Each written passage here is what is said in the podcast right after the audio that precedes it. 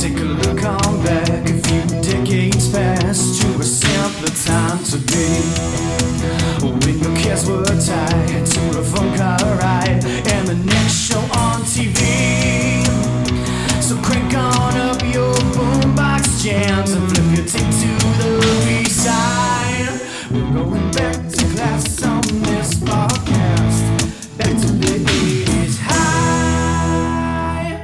That's right, everyone. Welcome back to 80s High, the podcast that still plays high schoolers even though they're in their 40s, taking you to school on all things radical from that magical decade we love. I'm Chris, And I'm Ben.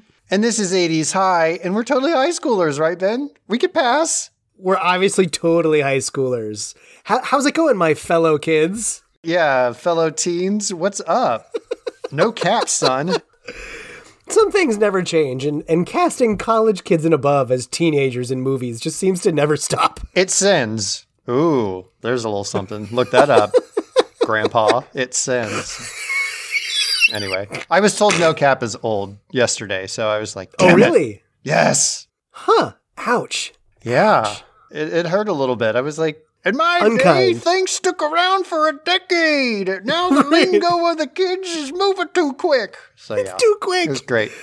Oh, man. Brutal. All right. Well, you're listening to Fuddy Duddy High, everybody, where a couple of geezers talk about a great decade. No, uh, Lunch we, today will be ensure and mashed prune sauce. Like, it's going to be great.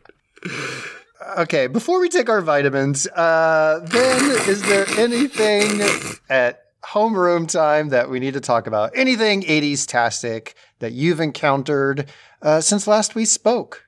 I do, yes. As always, I have a couple of things in here. One, I have an amazing 80s discovery. Oh, This is a two-parter. It's a one it's a one-two punch. Okay. So, you know, I'm, I'm continuing my quest of trying to go through 80s movies that I missed that weren't the big blockbusters that everybody knows. Yeah. And this week I watched Midnight Run with Robert De Niro, and it is awesome. It's a 1988 movie. De Niro's a bounty hunter in it, and it is super fun. It's actually really, really, really good. Huh. Okay. I've not seen it. So that's that's one half of the one-two punch. Okay. And in it, there's an FBI agent named Alonzo Mosley who comes up again. There's kind of this gag between him and De Niro, but he's played by Yaphet Kotto. Does that name ring a bell to you at all? no. So Yaphet Kotto is the actor. He played the chief engineer of the Nostromo in Alien. Mm, I'm trying to remember which character is the chief engineer. He's like, I think he's the second to last or third last to die before Ripley escapes oh, on the okay. pod. Yes. Okay. I know what you're talking about. Yeah. Yeah. Yeah. And then he also plays Laughlin in The Running Man. You know, one of the three dudes. Yes. He's one of the two dudes. Okay, okay, okay. So you're gonna Not love the this. one whose head blows up, right? Like, Right. although that's at the very No, beginning. the guy who like no, no, runs the fence. So Yaphet Kotto, you're gonna love this reveal. So picture that guy in Running Man Yeah. was offered the role of Jean-Luc Picard in Star Trek: The Next Generation, Interesting. and he turned it down. And looking back on it years later, after like TNG became what it is, to quote, he said, I think I made some wrong decisions in my life, man. I should have done that, but I walked away. When you're making movies, you tend to say no to TV. It's like when you're in college and someone asks you to the high school dance, you say no. So, like, think how different if it would have been Kotto. That would have been remarkable. No, that is amazing. And it also does harken back to a time when, yeah, the prestigious thing to do was to be in movies. Like it was a Right. downgrade to go to television. And I feel Right. like it's not the opposite now, but I feel like it's much more fluid. Like I don't think that stigma is there anymore for No. actors. Like if it's a good role, it's a good role, regardless. It's, you know, like is it network television? Is it streaming? Whatever. If it's a good role, you you take the thing. But yeah, that wow, so fascinating. right? Totally different. The only other shout out I've got is congratulations to Instagram user L22 Penguino, who won our Brian Froud's Fairies Tales book giveaway during our Labyrinth episode Yay. earlier this fall. Yay! Woo woo. Thank you for playing L22 Penguino. By the time you hear this episode, your book should either be in your hands as you're sitting by a, a goblin inspired crackling fire, or it's somewhere in the mail on its way to you for this holiday season. But anyway, congrats. Thank you. And I'm so excited to uh, find out who's going to win our next gift. I guess by the time this publishes, people will have heard what happened with our Choose Your Own Adventure prize. But I don't know yet. You don't know yet. It's just about to happen. I mean, yeah, we're sitting here mid October for an episode that's going to air in early December. So we are uh, Right, right, we're we're desynced from real time. But uh, yeah, we're very excited. That is that one just went out. So hopefully someone's going to nab a, a sweet little prize pack from Choose Your Own Adventure. Amazing. And also, maybe the best sponsors ever in the history of podcasting. One might think. No maybes. I think no maybes. Uh, Choose yes. Listen, you know, we may not be hitting all the top charts on Spotify and Apple and all that kind of stuff. We're going to leave that to everybody else. We've got the best sponsor, and it's not, what is it, socks and underwear and uh, prescription food or uh, whatever. Not prescription food, subscription food. Prescription food. Take two bananas and call me in the morning. Like, what, what is happening right now? Um, that's what was on my headlines for homeroom. Have any 80s meteors or satellites come in your orbit recently? So, way back earlier this season, gosh, I'm trying to remember what episode it was. Oh, I think it was Labyrinth. You mentioned watching Once Bitten. Oh, yeah, with Jim Carrey. early days Jim Carrey movie about vampires, Yes. and it popped up on gosh, what was it? I you know it's a middle of October. I'm in my Halloween scary movie binge, Oh, and yeah, it popped perfect. up on uh, I believe Amazon. It was on there, and I was like, oh, here's the one, Yes. and uh, I started watching it, and I didn't finish it. It's Yeah, I'm not done with it yet either. I Sure, it's a choice. I, it was fine. Like I, I wasn't. It didn't pull me in, and um, you know maybe it just wasn't the right time. But I was like, well, you know, I'm, I'm giving it a try. Kind of like you. I've been thinking a lot about watching some of those old movies that um, haven't seen before. Right. So you made the Kotto connection in Midnight Run. Cleavon Little, like he shows up really early in Once Bitten, and he played uh, the main character in Mel Brooks's Blazing Saddles. Oh my God! He's yes, the sheriff, he does. and I was like, I know that guy. Hold I on was wondering where I recognize that guy. Holy yeah, cow! he's like totally. the um, oh, what's it called? he's sort of like oh, the familiar. He's the vampire's familiar. Yeah, so he's like a thaw for this vampire lady, and it was like kind of a comedy, but kind of not. Oh no, it was Sure. interesting. The the vibe Sure, it's was all over the place. was uh, unique to say the least. Anyway, the connections always being made on this podcast. I love it. Ben, I think we need to hear the homeroom announcements to find out what's going on at lunch, what's going on after school, so that we can head down the hallway and start talking about today's topic adventures in babysitting. What do you say? I'm down, but it is Halloween season, and we were just talking about a vampire movie. I wonder if the dish might be sanguine in nature. Attention 80s High. I'm Aaron, here to share today's homeroom announcements. If you don't want to end up hearing about all the tubular awesomeness of the best decade ever from that lame guy at the office in a boring secondhand account, follow 80s High on Instagram. Today's lunch menu will be mac and cheese with a side of tots and blue Kool Aid. If you're loving 80s High, consider supporting the show by dropping a rad review or rating on Apple. Tell a classmate to tune in, or even chipping in a few dollars at ko-fi.com. It sounds like coffee, but it's spelled K O F I. We know you got all that extra cash from babysitting or dubbing cassette tapes, so don't bite, bro. Share the love, man. After school today, the Mogwai Fencing Club invites you to come try out. They're hoping to sign up the next Conan the Barbarian. Minus the killing, of course. Thank you and have a righteous day. Go Mogwais! All I'm saying is don't eat the tomato soup, everybody. Just don't do it. Not today of all days. No, sir. No, ma'am. Just move along. Eat the grilled cheese. I think it's safe. Wisely done. Wisely done. My, the little single ketchup packets they gave out were a little runny. Those were a little questionable. I don't know what was going on. But uh, otherwise, uh, you know, it was fine. It was, I think we'll be okay. Skip the Santa Clarita diet. Okay, well, with that all said, let's strap on our roller skates, don our Thor helmets, and Mjolnir our way down the hall to history class to learn how this babysitting adventure began. I feel like I'm ready for an 80s high adventure. Let's do it. Massive props. I feel like, I mean, I've seen all the Avengers movies and all that kind of, and the Marvel movies, and no matter how many times I've heard it, I cannot pronounce Mjol. Majonor, you said it, which was like like you didn't even look like you practiced or tried. It was very smooth. I think it's Mjolnir. You know, Jerry, don't come after us if I've said it slightly wrong. You know, Jerry, Jerry he's always he's always there ready to hit the red button. Er, wrong. Seething somewhere. Insta send some uh, salty mails, but uh, we're here in history class to talk about, as I said in the intro last episode, one of my top three favorite 80s movies. It's a big statement. That is a huge statement, right, knowing what the 80s has delivered to us. right. It's a dense decade of cinema. It is a dense decade, but such a joyful movie. So let's uh let's just do a little recap. What is Adventures in Babysitting? Now, I was watching a video and prep for this, you know, doing a little bit of research, and the YouTuber had such a fantastic synopsis. I basically stole it, so I'm going to give credit because you know usually we borrow it from other sources. Knowing that this film went through a draft of one time where it was about a heist, I That's think it's totally okay that you lift someone else's summary of the movie. Beautiful. So, Minty Comedic Arts, this goes to you.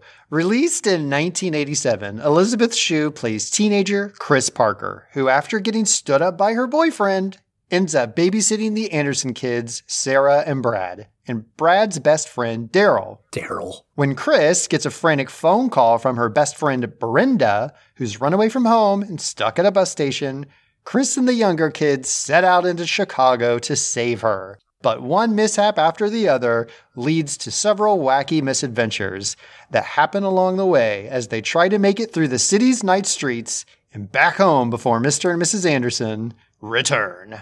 Yeah, that's smooth. That's perfect. That's a great overview. Now, Ben, did you know that this movie is not only directed by Chris Columbus, but this was his first directing gig out of NYU in 1980? Yeah, I did not realize this was the first one. And, and I mean, if that name rings a little bell, I mean, we've talked about Gremlins on this show. Yeah. You've got The Goonies. He directed Home Alone. This is a legendary dude who painted really what the picture is of like kids in the later 80s and the early 90s. So he's a legend, but I didn't know this was the first. I mean, Mrs. Doubtfire, 9 Months, Rent, the first two Harry Potter movies. Uh, he hasn't done a ton of movies, but he's directed some like instant classics and uh, just very well known properties. You know, both Home Alone movies. It's, uh, it's, it's huge. That's huge. Wait, Chris Columbus directed the musical film version of Rent? Yeah, the 2005 Rent. Yeah. What? Yeah. I had planned for Rent to come up in this episode, but that's is not true. where I had planned it. It will. Holy yes, it will also come up again. Now, Very cool. Prior to this, he had done screenplays, as you mentioned, for Gremlins and The Goonies. So he didn't direct Yeah. those two, but he did write the screenplays. So we've named some of the most 80s and 90s tastic movies that are out there. Right. Now, I read that for his directorial debut of this movie, he said that he reviewed a hundred scripts Yeah. that apparently this was a, a script or an idea that had been around for quite a while. I thought I read somewhere or heard somewhere that like almost back to the 60s or 70s was an idea, a seedling for this movie. Did you see that as well? Yeah, I couldn't find exactly when the date was, but the story that I heard was from screenwriter David Simkins, who wrote Okay. the screenplay for this, and that Great. it it got passed from friend to friend to friend in the industry, and even like the first draft that he had wasn't even like really all that fleshed out. It was really like a, a, really solid ideas that went through, but I mean, it went through so many different people uh, before it ever got to Chris. This is like the musical chairs of scripts. Round and round she goes. Where she stops, nobody knows. Uh, well, we do know now. And what was interesting is that Columbus chose this movie because he felt comfortable with its scale. Again, this is his first directorial movie. So he's like, I need to do something that I feel like I can tackle and do well. Now, what I saw is that initially Paramount Pictures had the what's called right of refusal, first right Yeah, of refusal. so let's get into basically, yeah, they're like, hey, they demanded Molly Ringwald be cast in the lead role. And for those whose brains are suffering at the moment, that is the 80s femme star of Breakfast Club and Pretty in Pink, 16 Candles, and, and, and a bunch of others. Yeah, so ultimately, though, the movie does get passed to Touchstone Pictures. Um, they get financing, I guess, to purchase the rights of this movie. And Touchstone at this point is owned by parent company Walt Disney. So this is kind of Walt Disney's way to like venture out of their like feel good, kid friendly, family friendly movies. And Touchstone is like a huge imprint Oh, yeah. for movies in the 80s. Like it's, Totally. it's massive. Totally. I read that over 150 actresses auditioned for the lead role. Absolutely, which included several other 80s names. Phoebe Cates was Yep. was up for this part. Yep. Uh, and so was Valerie Bertinelli, who, Yeah. um, which connecting to a, an earlier episode we did this season, she was in Hot in Cleveland with Betty White from the Golden Girls. Oh, yeah, that's right. That's right. It's all come together. I also had Justine Bateman, Oh, yeah, good one. Yeah. Andie MacDowell, Julia Louis Dreyfus, Brooke Shields, Sharon Stone, Jodie Foster, Michelle Pfeiffer, and Heather Langenkamp.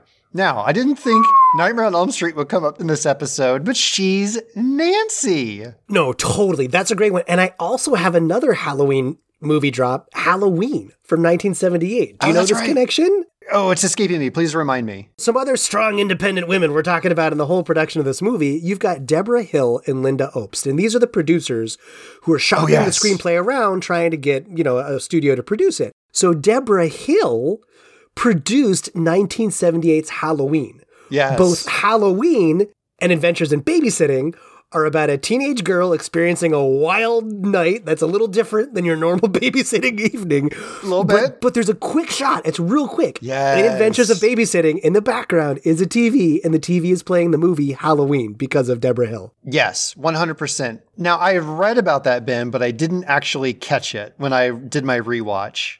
Because I think I read that after I had done my most recent rewatch. But what Yeah, a great me as little, well, me as What a great yeah. little Easter egg. I love that so much. Yeah. Of course, the role uh, goes to Elisabeth Shue. And she was a student at Harvard University at the time. Not surprised. What a what a genius, talented young lady. Oh my gosh, she's fantastic in this movie. So she is cast in the role of Chris Parker. We also get some other folks in here. We have Keith Coogan as Brad Anderson Yeah. And Maia Brewton as Sarah Anderson. So those are the two kids Chris babysits, along with their rambunctious, rowdy, crass neighbor friend Daryl Cooper Smith, played by Anthony Rapp. Is that a uh, good way to characterize Daryl? Sure, uh, yeah, that is absolutely his his character. And then to round out our core group is Chris Parker's best friend, Brenda. Oh my God. Oh, Brenda. One of my favorites. Poor Brenda. She's got some really good jokes in this. She's got some of the best scenes. Uh, Oh my and She does a God.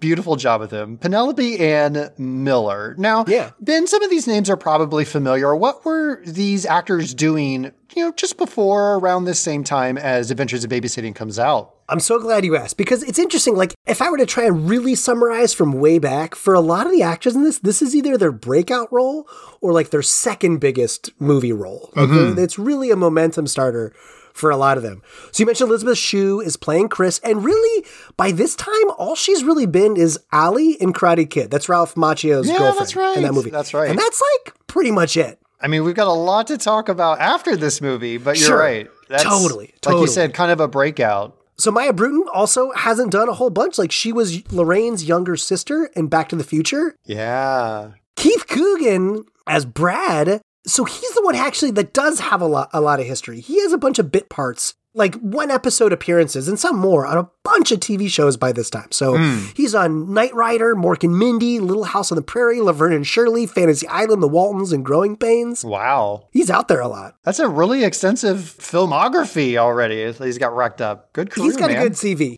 Yeah. Anthony Rapp as Daryl. This is his first gig. when you go to IMDb, this is at the bottom of the list. This is it. So good for him. We're gonna get more into his future. Anthony Rapp, so good. This. Oh my god. He I can't is wait to really, talk really about good. Daryl. Oh my gosh. Of course, you mentioned Penelope Ann Miller as Brenda. and like this, she's only made a couple cameos on just a few shows, like Family Ties and Guiding Light. Okay. And that's kind of it. Did she do any commercials for Tab or Drano uh, before this? I'm sorry. What? Remember, she has that line at the beginning where she's like talking about her stepmom. And she's like, "I'm gonna spike her tab with Drano." It was like the Oh, most yeah, 80s right, sentence right, right. ever, and I loved every minute of it. It's so good. I only have a couple more. Bradley Whitford plays Mike, which we'll talk about later. And Yeah, like, he's kind of the the d bag boyfriend of Chris. right, right, the guy who cancels on her because he's a little sick. Oh, he's got a sick brother or uh, something. yeah, And like, he gets a huge career later, but by this time, not a lot yet. Actually, like, still not really big on the radar. okay. The only other one is Vincent D'Onofrio, who plays Dawson, a- oh. aka Thor, at the Right. garage later on. That's right. And also at this time, he's been in one episode of Miami Vice. And of course, he's famous around this time for being in the movie Full Metal Jacket. Right. But again, like his most of his career is still far ahead of him by the time this movie comes out. And I think Full Metal comes out. Is it after? Like, there's a really interesting thing. He had to gain a lot of weight for Full Metal Jacket. Right, If, like, if you right. look at him in this movie, dude's buff AF. He's an Adonis in this movie, not a Thor. He's an it's amazing. Good for him. Yeah, and then like he looks way different, and I did not realize those were in the same year. Kind of wild. A few other people that show up in this movie that we'll be talking about. So Joe Gipp, he's the car thief they run into Oh yeah, he's great. with the lovely dimples. That's Calvin Levels, and we also have John Ford Noonan as handsome John Pruitt, Oh right. everyone's favorite tow truck driver with a hook hand. We also have John Chandler as Bleak. He's the mob boss. Take the Brady Bunch upstairs. He's perfect in that role. He was perfectly best cast. voice, best voice. And then the other person that we will uh, mention here is Ron Canada, who plays Graydon. He's like Bleak's second in command. So those Oh three yeah, are yeah, like yeah, our yeah, yeah. Our bad guy trio. But I mean, honestly, Joe is not a bad guy. He's just you know the car thief with the heart of gold. Uh, he's Yeah. just doing it to get by. He's great. Well, I guess there's one more role we can talk about, which is George Newbern. He plays Dan Lynch, the college student. He ends up being like a, Oh, right. a love interest for for Chris. And There's a few other people in here, but you know we'll we'll come back to those. I mean, that's our cast. It's not a huge cast. Like it's pretty you know small and tight as it goes with uh, who's in this movie. Yeah, yeah. It's solid too. Now, I want to talk a little bit about production of the movie. Principal photography takes place in Toronto. Production designer Todd Hallowell said they simulated Chicago streets. Basically, they show up in Toronto and they're like, this city is way too clean. So they had to put a bunch of garbage everywhere. This almost reminded me of Batteries Not Included. Remember, they just had to have all that oh, garbage. Oh yeah. And then it would get taken away, and they're like, no, no, no, we need the Leave garbage. the garbage. But apparently, the Toronto sanitation workers, our MVPs, they would like come around and clear all this trash out. So they basically had to have security to keep these people from doing such a great job because they're like, we're shooting a movie here. Have you been to Chicago? Apparently, it's a trash filled wasteland, and this is what we need. Here's the thing. I'm going to jump ahead a little bit to chemistry and just say, Okay. like, I've spent a lot of time in Chicago, a lot of time. And I learned this fact before rewatching Adventures in Babysitting. And even set dressing the streets with garbage, it is nowhere near as trashed as Chicago is now or in the last 20 years. Still, it's still not enough garbage.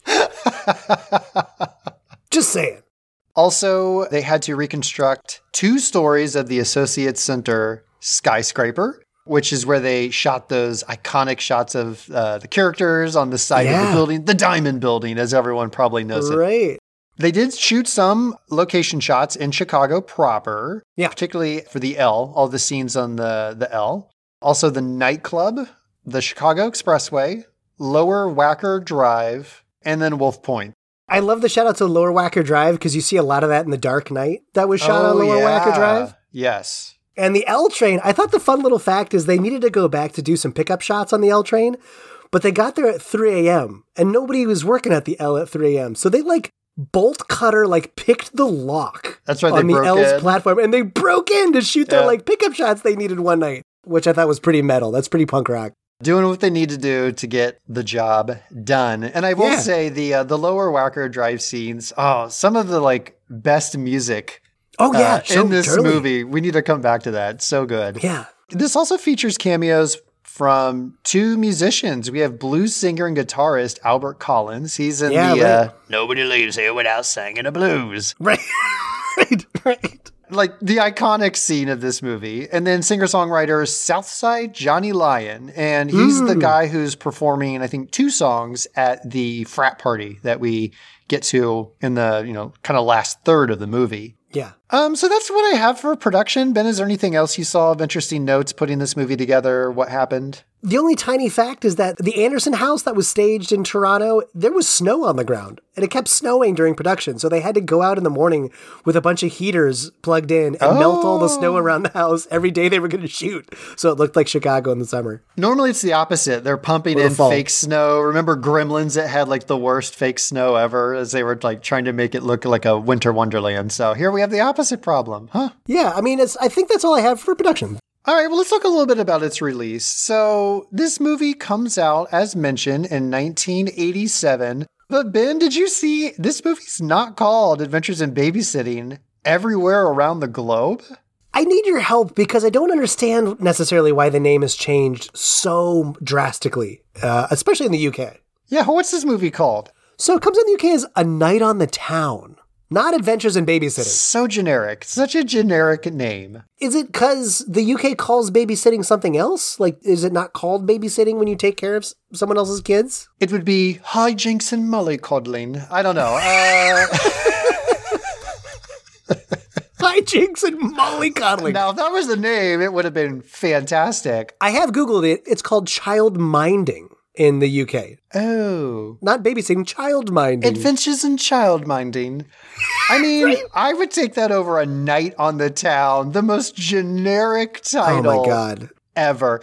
You know, it's unclear. I tried to get answers as to why. You know, often movie titles change because, like, you know, words mean different things in different Right. cultures or countries, or, you know, there's different connotations, or, you know, it's an idiom that doesn't quite translate. This is really unclear, particularly for the UK. I could maybe see in another country where, like, babysitting is not the term. So I guess at best it's because of that, but I am surprised they didn't just like tweak it a little bit to a more familiar term. Perhaps child minding, or I like Molly mollycoddling. It's just it's a great. It's- is great. It's a Adventures great word. in It's a great word. mollycoddling. Also, I saw the poster. I want to talk about the poster here in a second. The UK poster actually has Dan, the boyfriend character. So you know the the poster is the iconic all the characters scaling the side of a building, right? Right, yeah. So in the UK version, Dan has his arm around Chris, almost like he's helping her up the building. Oh, weird. Okay. To me, it sort of takes away a little bit of her agency of like leading Sure. this troop because she She's needs this dude to help her out. I'm like, this man barely showed up in the movie. and he has to help her up a building? No, thank you, UK. I mean, it's not as weird as the Japanese poster. Did you see the Japanese poster? please talk about this oh my god. absolutely racist. Sure. I'm going to call it racist because it is. Racist, ableist. Like, there's a lot of things going on. I Yeah, and, and just it. completely nonsensical. So, like, it's the same relative layout. Like the kids are rappelling up a building, but in the sky, totally weirdly translucent in the top left of the poster, is a dude who's one of the henchmen. Right? He's one of the main villains. It's Graydon. It's the second in command Graydon, bad guy. you. The guy who ends up like dangling on the side of the building. Like Joe kind of leaves him out there because he's like he crawls out to go after Sarah. But in this poster, he's reaching, and he's gigantic. He's like a god on this poster. He's reaching towards the kids with a hook hand, which he does not have in the movie. No, that's handsome John Pruitt. That's the tow truck driver guy, but like, it totally changes what this movie might be about. You think it's like this evil city villain in cyber future chasing these kids. It's a totally different vibe from this poster. He's also one of the few black characters. So like, are they trying to make the black character seem more menacing by giving him a hook hand? Like he looks like I don't He know. looks very he looks scary like in this picture. A He's villain in a slasher movie. Yeah. And like the image they took of him is when he's chasing Sarah and you remember the part where like she's in the elevator and she hits the button and he like reaches through the elevator to try to grab her and like gets stuck in the door. That's what the screenshot It's like a is from. two second thing, and like now it's the poster for the movie. but now it's like I know what you did last summer, like up in the sky, like Freddy Krueger or some stuff. Yeah, it's it's a Japan. What are you doing, Japan? Right, right, right. It's, Weird vibe. Weird vibe. it's vibe. exciting enough. Leave it alone, Japan. Oh my goodness. Yeah, so that's wild. Well, let's talk a little bit about this poster because my goodness, the poster is designed by Drew Struzan. And this is iconic, of course. If you know this movie, you know the poster. As I mentioned before, it's our main characters. They're scaling the side of a building, they're Yeah. climbing a rope. It's a great action looking poster.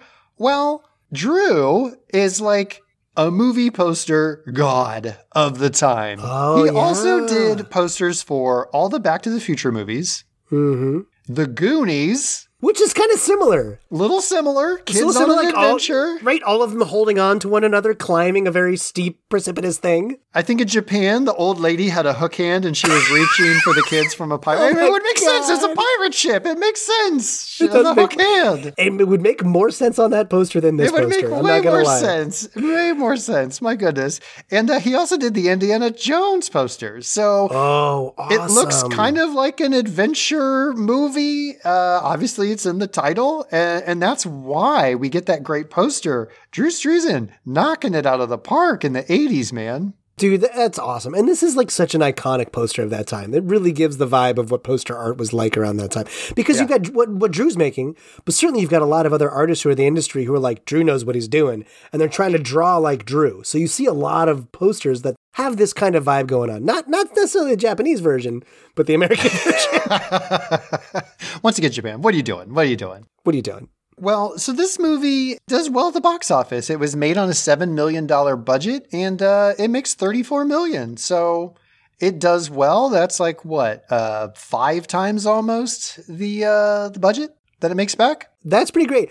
I saw it opened in ninth place at 2.9 million. So like its opening weekend wasn't like crushing it, Sure. but it had a longer life at the theater. And once the word got out about what it, how good it was, Yeah. uh, I think that's where that other 31 million come from by the end of the day. Absolutely. And, you know, we've talked about this on so many other episodes about movies. I'm sure this movie came out against like 15 other amazing movies. Well, and it had a bit of a crazy thing with it. I don't know if we mentioned this yet, but it's the first PG 13 movie ever put out by Disney. That's right. So, sort of a gamble with Disney coming out with that, too. That's right. And this is them kind of experimenting a little bit under their Touchstone Pictures imprint, where it's like it's not Disney proper, but it is Disney. But, you know, they're Yeah. not going to release a Disney proper movie with PG 13, but they can kind of do a little dalliance over here with uh, Touchstone, test the waters, so to speak.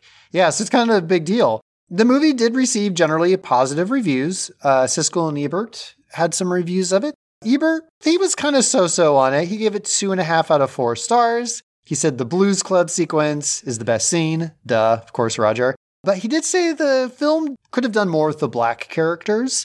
Uh, he said it was good raw material, but had too many unrealized possibilities. Yeah, I want to talk about that more in chemistry. But there's there's a four minute review of him and Siskel going back and forth about this movie. And Mm. actually, my favorite quote from what Ebert says is he goes, "quote Nobody above the age of 19 lives in Chicago." Yeah. Like he's just talking about how young everyone is. He's just sort of old man yelling at clouds, but he's like, movies are always about teenagers in Chicago. This movie could also be called Ferris Bueller's Sister's Night Off. Which is kind of funny to me in that there are several adults in this movie. yeah, they're there. But Ebert uh, clearly was just kind of, you know, he had a, a spur in his boots. So Right, exactly. that's how it goes. Uh, Siskel, a little bit kinder, just by a margin, three out of four stars. He said it was a genial, warm hearted romp. He did praise the performance of the young cast. He said Elisabeth Shue was earnestly appealing. Uh, but he did say that the movie did lack a social awareness. I don't know if that was also in relation to the characters and particularly the black characters. I'm not sure. I think it's the same issue, which I do want to talk about in chemistry. But I was I, I was surprised. I'm overgeneralizing here, which I think both Ebert and Siskel just did. But I'm going to do it too. Uh, I feel like Ebert is usually more forgiving in movie reviews, and Siskel's usually negative. But this is like a rare instance where Siskel was Sure. warmer, especially to a family movie. And Ebert's usually kind of happy with any kind of family adventures and things like that. So I, I don't know. I was kind of surprised that Siskel was uh, was more excited for it than Ebert. Absolutely. So I think with that, Ben, I don't want to delay us talking about this movie and our experience with it. I actually don't know the first time you saw this movie. I need to know this backstory. So it's time we hop in our station wagon and hit the expressway to chemistry class to discuss our experiences with this movie. And uh, I don't know, maybe we should try not to run over Daryl, you think? Uh, I think that's a great call. Just don't forget to bring your wallet for gas money. Oh, almost forgot it. Phew. I love that in this movie, 50 bucks is like the most absurd amount of money for these kids, which I totally get. But I'm like, I go out to dinner and I'm like, 50 bucks just evaporated. What Oh my god! I mean, he also says fifty bucks is a new tire, which today, like a new tire, is three hundred dollars. Can you imagine just gifting someone, a stranger, a new tire? That's nuts. And um, you're already making me mad, Chris. You're making me Uh-oh, mad. uh-oh, uh-oh. He fixes the car in the same night. It's dropped off. I just got my car back from a mechanic after being at the shop for three weeks for just a basketball sized dent in the door. He fixes it in one night. What mechanic does that? Yeah, I had to get a software update for my car and I had to schedule it like two months in advance. And I was like, okay, hopefully this works out all right. Cause it was kind of a, not quite a recall upgrade, but it was something where like a thing Sure. could go wrong in the car. And I was, and it like, it just stops working, maybe on the expressway. I don't know. I was rolling some dice. So yeah. Oh man. That's amazing. Simpler times. Simpler, Simpler times, everybody. times, really. Well, let's speak to simpler times and talk about our first memories, earliest experiences watching Adventures in Babysitting. Ben, do you want me to kick it off? Do you want to kick off? What makes sense?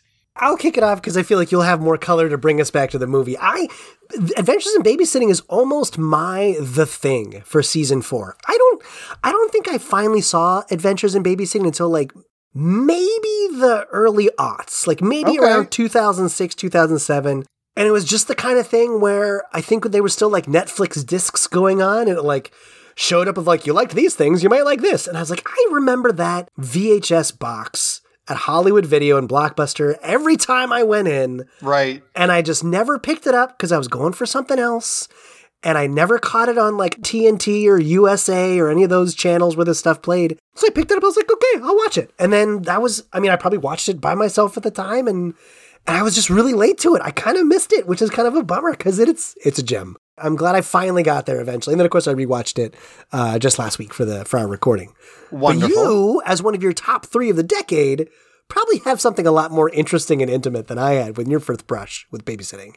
Yeah, so it's one of those things where like I don't have a flashbulb memory of this, but I know I saw this in the theater when it came out. I like to think I went with my brother and my grandmother. I don't know if I ever told this story. Maybe I did way back in season one, but she never wanted to pay for concessions. So she would like wrap a can of Coke oh, in like Oh, a, have talked about a paper Yes. towel and shove it in her ginormous purse so that she would just like pop out these drinks or snacks for my brother and I because she just refused to pay the concession prices. It's so funny. So I'd like to think that, you know, that was the setup when we went and saw this movie. I just remember instantly loving it, always just really enjoying this movie. I have a lot of fond memories of rewatching it throughout life. But, you know, uh, probably within the last decade, I really hadn't seen it in a while. And in 2021, a couple of friends and I were figuring out what we wanted to do for we'd have these like Saturday get together movie marathons. We'd watch like four movies in a day. We'd all be in like pajamas and we'd be like all snug watching movies and then we'd usually like make a meal together and then have drinks and all that good stuff. Oh, and we had landed on doing movies about 80s adventures. And I remember three of the movies. We did Romancing the Stone, Oh, We oh, did. yeah. Dirty Dancing, Fantastic. we did something else, and we did Adventures in Babysitting. Okay. We had so much fun watching this movie, and like, you know, we had been doing this podcast. And I was like, I have to talk about this movie at Oh, some yeah. point. Oh, I'm So so, here glad we are. got to. Right at the tail end of season four, I had to wedge it in there. I was like, Sure. we can't, we can't get out of this last season without talking about it. So yeah, that's kind of my experience throughout history watching this movie. You saved the best for last. Ben, how do we tackle this? Oh my there's, gosh. There's great moments, there's great quotes. You know, we've gone through some movies and just basically almost telegraphed the entire script. I don't know that I want to do that, but how do we how do we approach this? There's a lot to talk about. There is so much to talk about. I am happy to go in order. Thankfully, after working together for so long on this podcast, you and I have a similar structure to research, except you're usually better at watching more TV episodes than I am. But I think just going in order with the movie. I've, I've got running notes from my watch as well. I'd love to, oh my God, get into this. Well, I mean, let's talk about the introduction to this movie. Yes, please. and then he kissed me. Uh, Yeah. This great chestnut of a song is playing. We meet Chris Parker. She's dancing. Well, first off, we get the Touchstone Pictures logo that like Sure. slides across the screen, and I was like, "Oh, now that's a callback." You remember those? You remember That's those. a It's so good. callback. My goodness, I I missed that. That's just so classic. It was always that one. I miss the old Paramount with its like the Statue of Liberty holding the beacon, Yeah. and then uh, TriStar with Pegasus. Dun-dun-dun, ba-da-da, And Pegasus Oh, comes running through to take off. Yeah, well, Universal's always had the like variations of the globe turning. Of course, MGM with the lion, the roaring Sure, lion. There's a lot of them, but I feel like some of them are way more like timeless. Touchstone is just of an era. It's Oh, just this like 80s, 90s time capsule. So good. I love this. It's it's Chris dancing around. She's singing to the song. When I was a kid, the uh, the part where and then he asked me to be his bride, and she's got like the curtain over her head like it's a veil. I always thought that was hilarious. I don't That's know good. why. So good. Elisabeth looks amazing. She's fantastic. So good. This initial scene, when you're introduced to her in this way, I wrote, How could you ever cancel a date on Chris? Like, she's so charming. She's so wonderful. Look how fun she is. This dude's a moron later on. But here's the thing I did the math in this scene that's going to make your back hurt. So then he kissed me, came out by the Crystals in 1963. Yeah. And so this movie comes out in 87. She's supposed to be 17 years old. Yep. So, I mean, she's born in 1970. So she's singing a song that came out seven years before she was born. Yeah. So that would be like a 17 year old in 2023 singing a hit from 1999, like TLC's No Scrubs, Baby One More Time by Britney Spears, Livin' La Vida Loca, I Want It That Way, All Star by Smash Mouth, or Will Smith's Wild Wild West. Wow. Like, I feel like I just got a text from AARP. That made me feel old. I don't feel old. I just feel sad that that would be the songs that a director or, you know, whoever's picking music for a movie, that's what they have to choose from. Right. I'm sorry. I mean, I could have gone a little deeper for something a little more fitting, but I was trying to think of like No, big Billboard I mean, that's Top the music 100. of the era. That's what that. Yeah. That was ninety nine. That's so nineties. There it is. Yeah. And then, of course, we're introduced to the d bag boyfriend, Mike. Um, I don't know if I called him Brad earlier. Uh, it's Bradley Whitford. The brother is Brad. It's so confusing, everybody. My goodness. Uh, anyway, Mike pulls up, and we know he's a d bag because his license plate says "so cool," uh, which Oh, Daryl later jokes about. Did you hear the story behind this license plate? No, no, there's a story behind that so cool license plate. So apparently that's Bradley Whitford's real license plate in his car at the time. So that's actually his own vehicle, and they incorporated that into this character and into the movie, and then made a joke about it. Oh my god. Yeah. And we also made the joke early on how like college kids and above always keep playing high schools and stuff. So I'm just throwing out that Elisabeth Shue is 24 in Adventures in Babysitting, and Bradley Whitford's 28 uh, at the time this is filmed. 10 years older than he should be. Yeah, as a senior in high school, it's ridiculous. The 80s are so egregious. They weren't even trying. They didn't even weren't try. even They trying. didn't even try. Oh my The other thing, goodness. like in the bedroom when she's like getting dressed and excited for the date, I just something that I think is really charming about her in this movie too is like how excited you were for a date back in Mm. the 80s. Like there was so much unknown. There was so much thrill about it. When I read stuff or I hear from friends who have kids who are in high school or of dating age, like now you've got the whole social media thing involved. So there's so much knowledge about each other. There's so much anxiety reading each other's posts before a thing. And then like afterwards, you've got like, you know, then it's everyone's knowledge. People are watching your social media feeds of like what happened and you can get ghosted. Like you just get dropped and it becomes a whole thing. Like there was just, I don't know, there seems like just so much cooler excitement about dating before you had like the internet and cell phones. Just the anticipation of what's going to happen that night. It's very cool. Yeah, there's something to be said, I think, for that kind of experience and having it just be, I don't know, a little more private, a little more personal, uh, you know, and a little more mystery, perhaps. Yeah, you're not like sliding into their DMs, you're not uh, checking their socials, Right. you're not doing all your investigative research, or like parents who are like, I'm doing a background check on that guy, I'm making sure he's not pulling up, and, Right. you know, And any so kind of cool license database. plates. Yeah, we're looking up so cool. How many old ladies has he run over? How many hit and runs? So So, you know, we get his lame excuse, whatever. And like, we're off to the races. Like, we get our introduction to Brenda at this point. Brenda, fantastic introduction.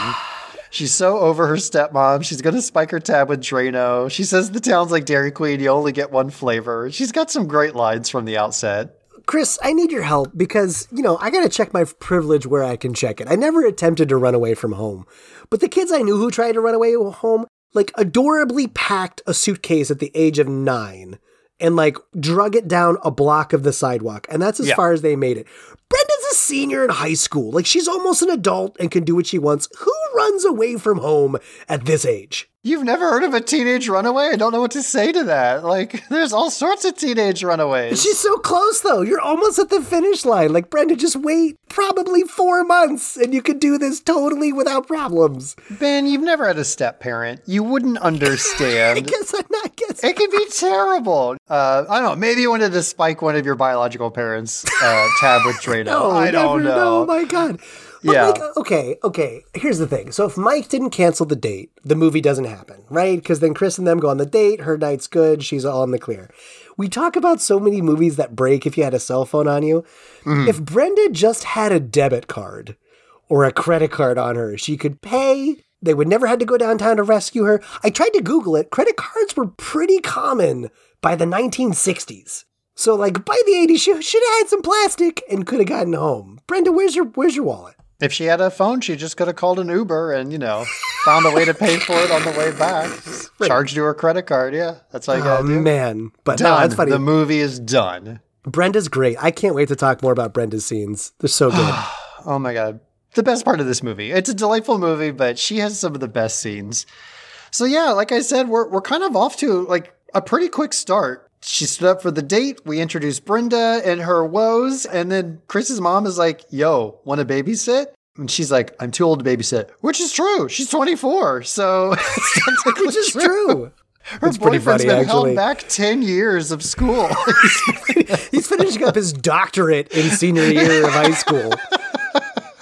In this house, just before we leave the house, I do love, first of all, her younger brother, Brad, who's supposed to be like 15, is like cooking. He's making dinner. And I just like, for an 80s movie, first of all, showing a teenager cooking is progressive enough. Like, not like a joke. Like, he's actually making a meal. But it's a boy. It's a teenage boy making dinner for like people in the house. And like, I thought that was kind of a cool shot. It's small and fast, but like, I don't see it most places in the 80s. Yeah, yeah. We get kind of the intro. Brad's making some food. Sarah Right. is on her roller skates in the house, zipping around, causing mischief. I love the quick glimpse in Sarah's room that she's got a My Pet Monster in there. Just another 80s toy icon. There's a My oh. Pet Monster in the chair, which is pretty rad. There was such a Thorgasm in her room. I did not realize No. anything unthor was in there. It's all Thor all the time, which we did skip that in production. Do you want to talk about Thor getting into this movie? Yeah, so basically the idea was Sarah had an obsession,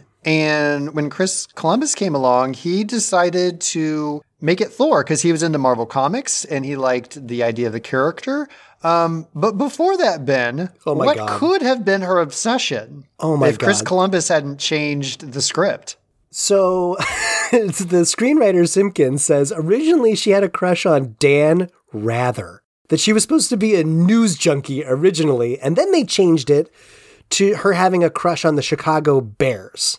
Yeah. And Jeffrey Katzenberg said, no, everyone loves sports in these movies, so she's not going to stand out if she loves sports. So then they tried comic book characters. They tried Spider-Man, no way. And Marvel said, here's this Thor guy. You can you can take him and do whatever you want with him. It also had her, to a shout out to one of our other episodes, at one point she was into He-Man and She-Ra, yes. but old man Chris Columbus didn't know who the heck those two characters were. Yeah, so He Man was, I think, what it was by the time Columbus came along and then switched it out. So you're right, it kind of went through all these different iterations. What's so funny though is that probably worked out very much in their favor because Masters of the Universe comes out in the same year, which was this flop of a oh, movie, that Oh, right, right, right. terrible, terrible live action movie that came out that we talked about in our He Man episode. So I think it worked out, but it was also a gamble. Thor was not a known character at this time. Nobody knew who Thor was unless you were a Marvel Comics fanatic. Right. I mean, according to what I saw, it wasn't until the year after this movie came out, 1988, there's a Hulk movie, and Thor is in that Hulk movie. Hmm. And it's sort of like his first official Marvel live action movie, which sort of makes Adventures in Babysitting Thor's first live action appearance. Maybe, kind of. I mean, I'm just throwing it out there. We need to come back to that. yeah, so what else? We're at the house, we're getting introduced to the parents. They're going off to some event at this building in downtown Chicago.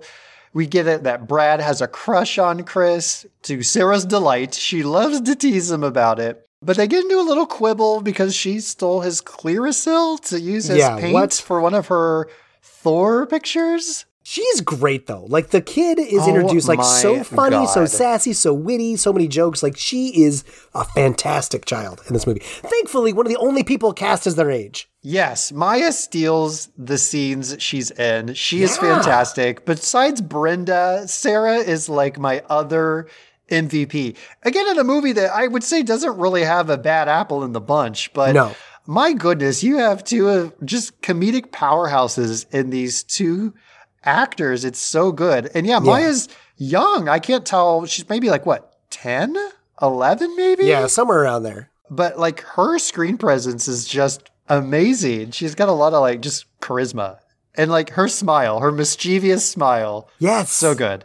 So they get an altercation and basically, you know, oh, Brad not only has a crush on Chris, but he kind of admits it unknowingly as she walks in the door. And I love the fact that like they make a comment about this like coat that she's wearing.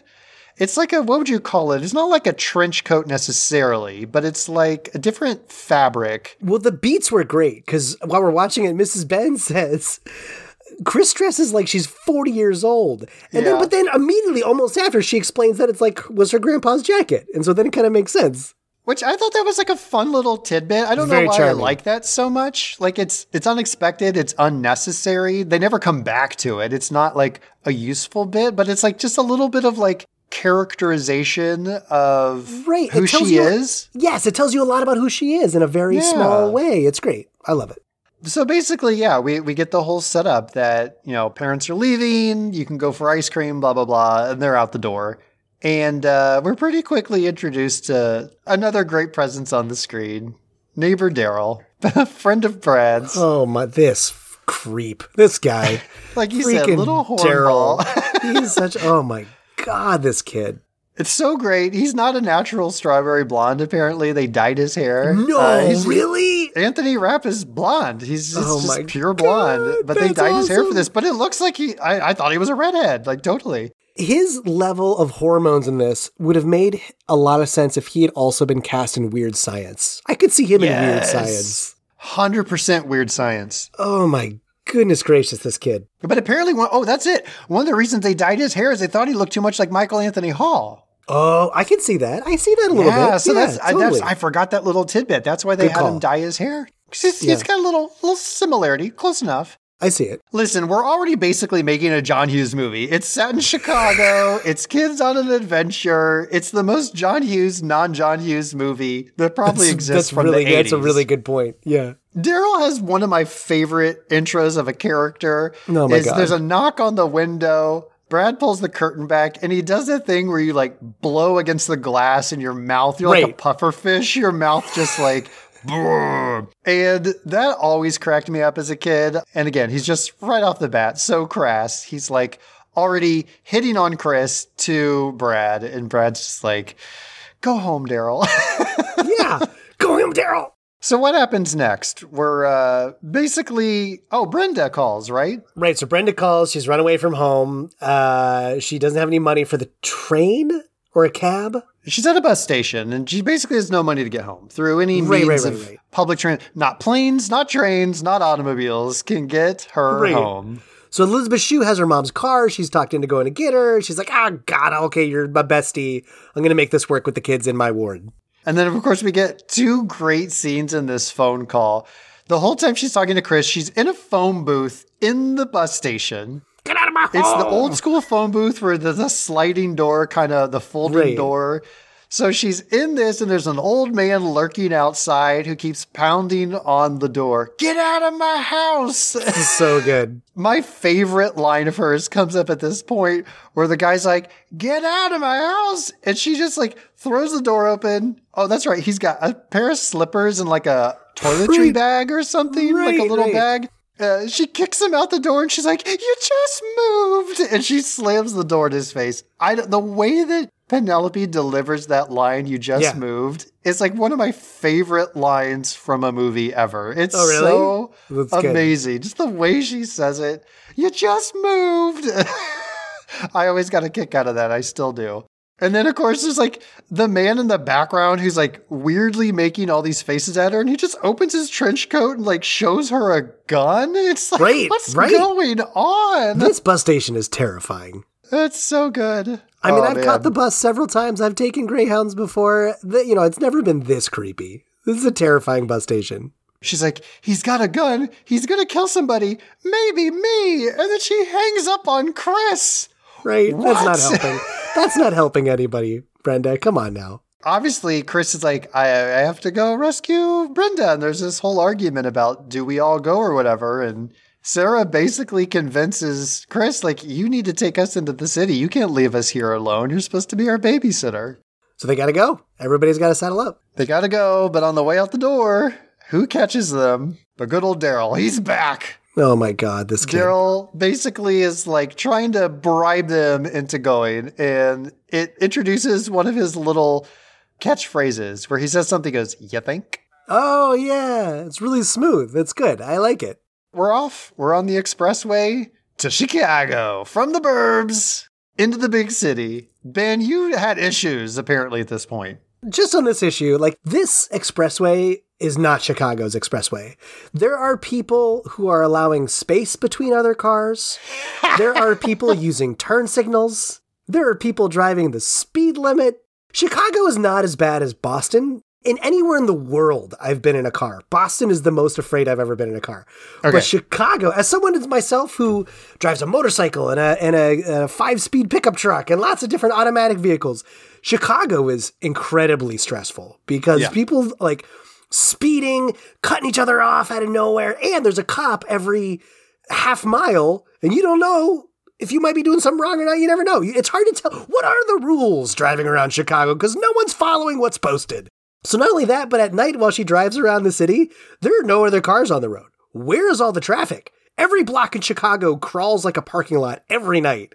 This is not Chicago streets. I don't know what's happening. Well, we learned on Instagram today that we have a loyal listener in Mexico. We hope you're listening. uh, Yeah. who reached out to us, which is great. And for the 50 to 100 listeners uh, from Chicago that we just lost, um, we're sad to see you go.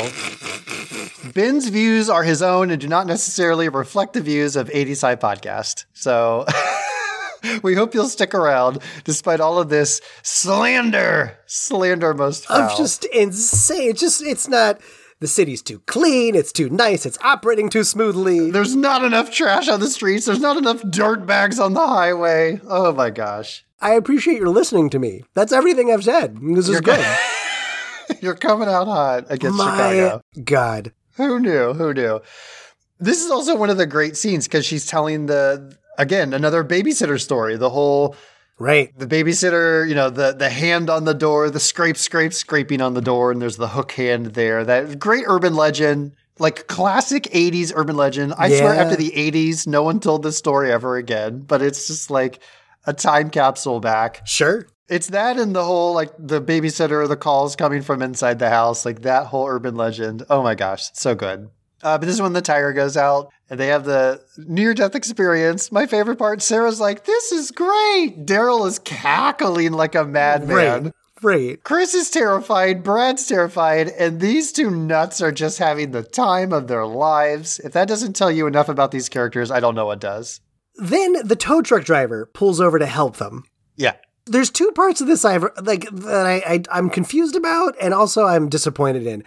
Okay. One, have you ever pulled over to help like a stranded vehicle? Or has anyone ever pulled over to help you on the side of the highway? I have been distressed on a highway before in a couple different instances. I don't believe anyone stopped for me. Right.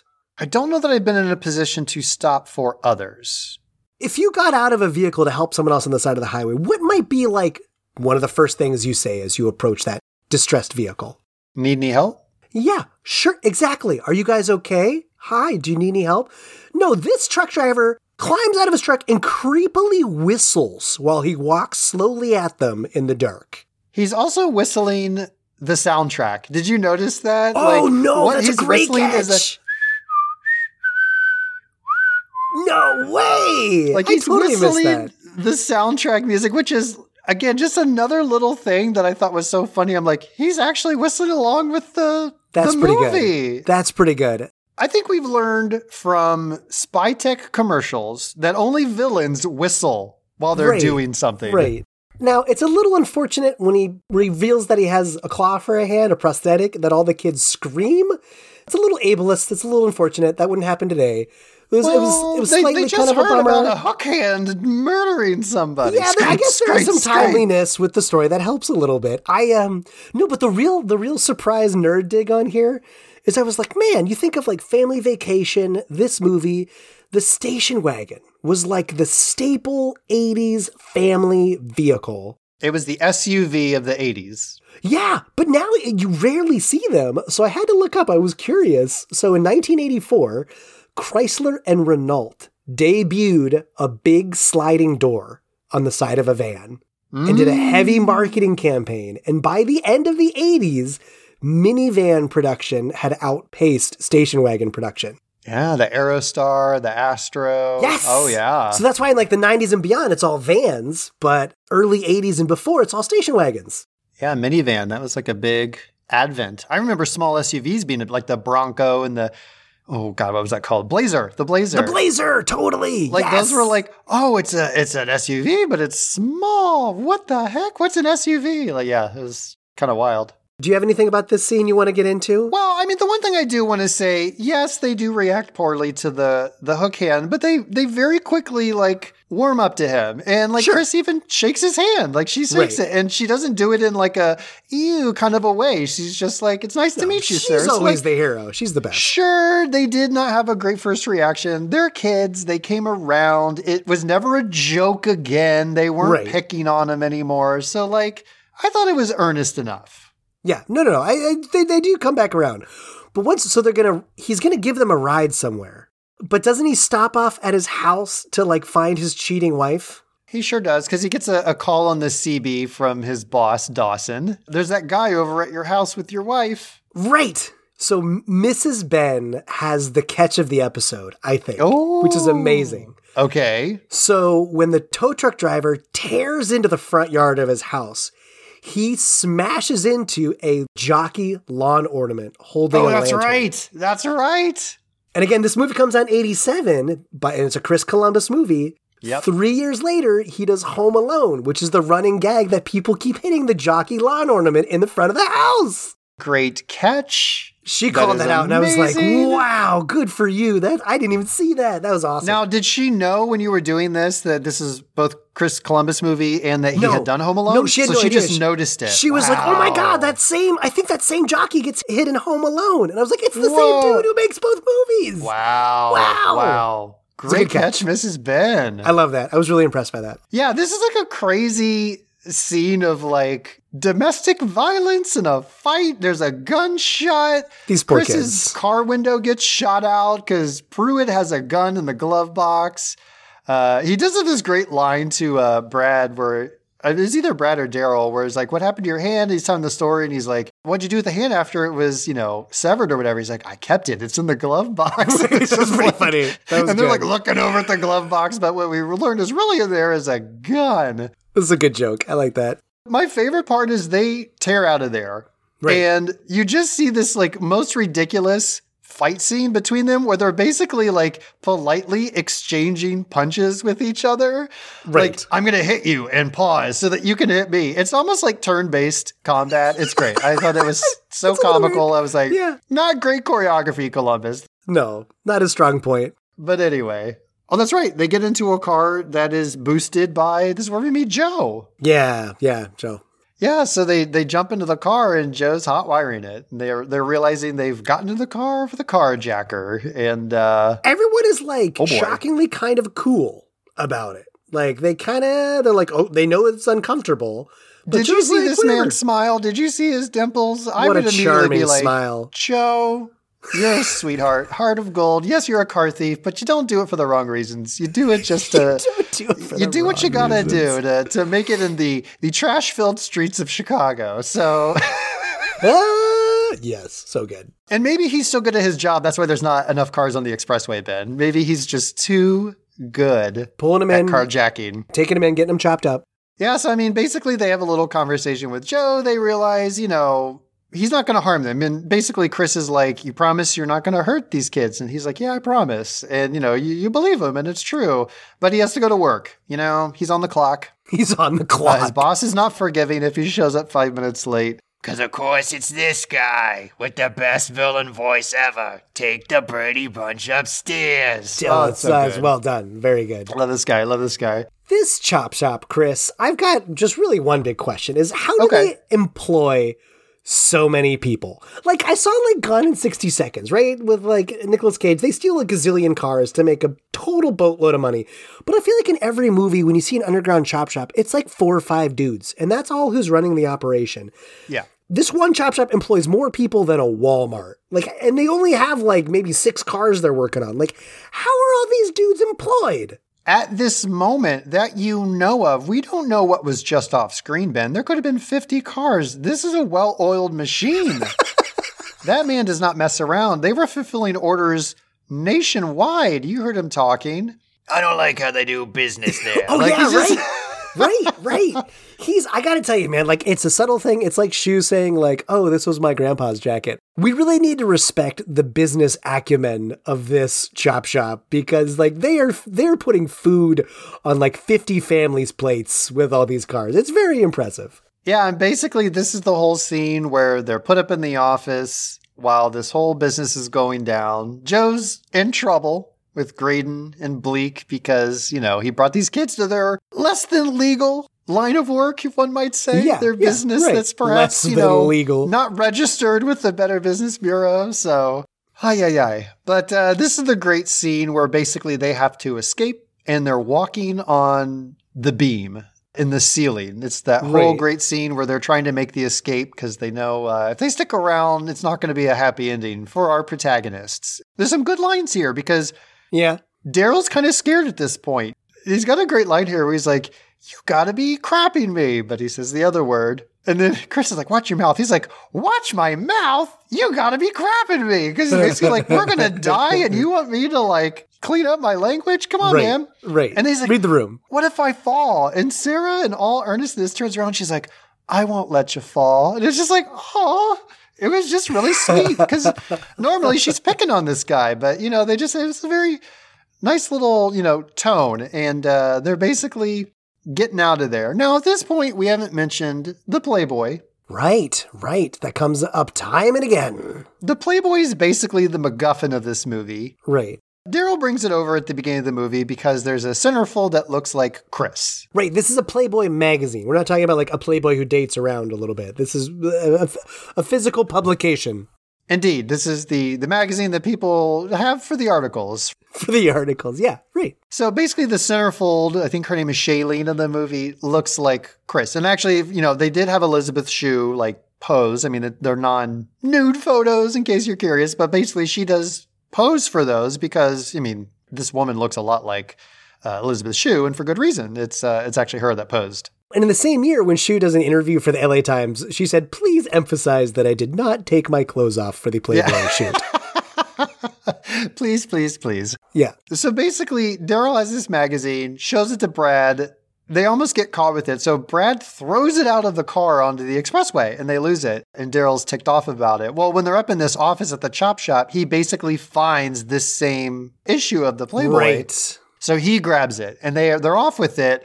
But what we don't realize is, uh, for some reason, Bleak has written an order for a chop shop in a Playboy magazine? Like he's used it as a notebook? Right, as you do. What? I mean, maybe because they have so many people hired, all of their profit margin is on labor and they can't afford office supplies. So maybe, you know, they just they have to be resourceful, Ben. I don't know. Maybe you've you found the reason why. I don't know.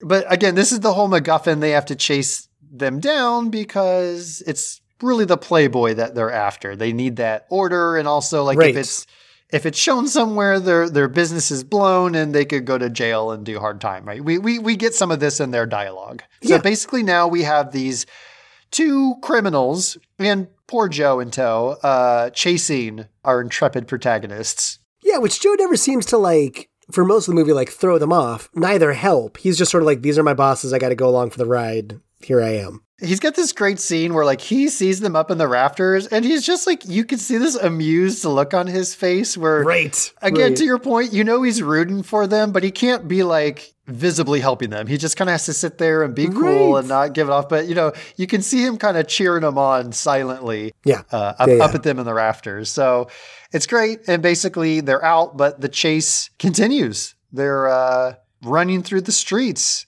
and where do we end up next ben Well, we know it's Elisabeth Shue's favorite scene, maybe from her entire career, as she said. But it's one of the greatest scenes in the movie where they end up in the blues club. And remember, Roger Ebert, not impressed with this movie, but he did love this scene. He did love this scene. Uh, where the kids, and not just into a blues club, but they run out like on stage. They somehow get through like the back door, like the green Yeah. room, and they're suddenly on stage while this group is performing. And then this is where Albert Collins, musician, singer, guitarist, again, another guy with a great voice. Nobody leaves here without singing a blues. It's either very charming or very cheesy, depending on how you look at it. I see it as charming. I could see how people would find it cheesy. They do a musical number.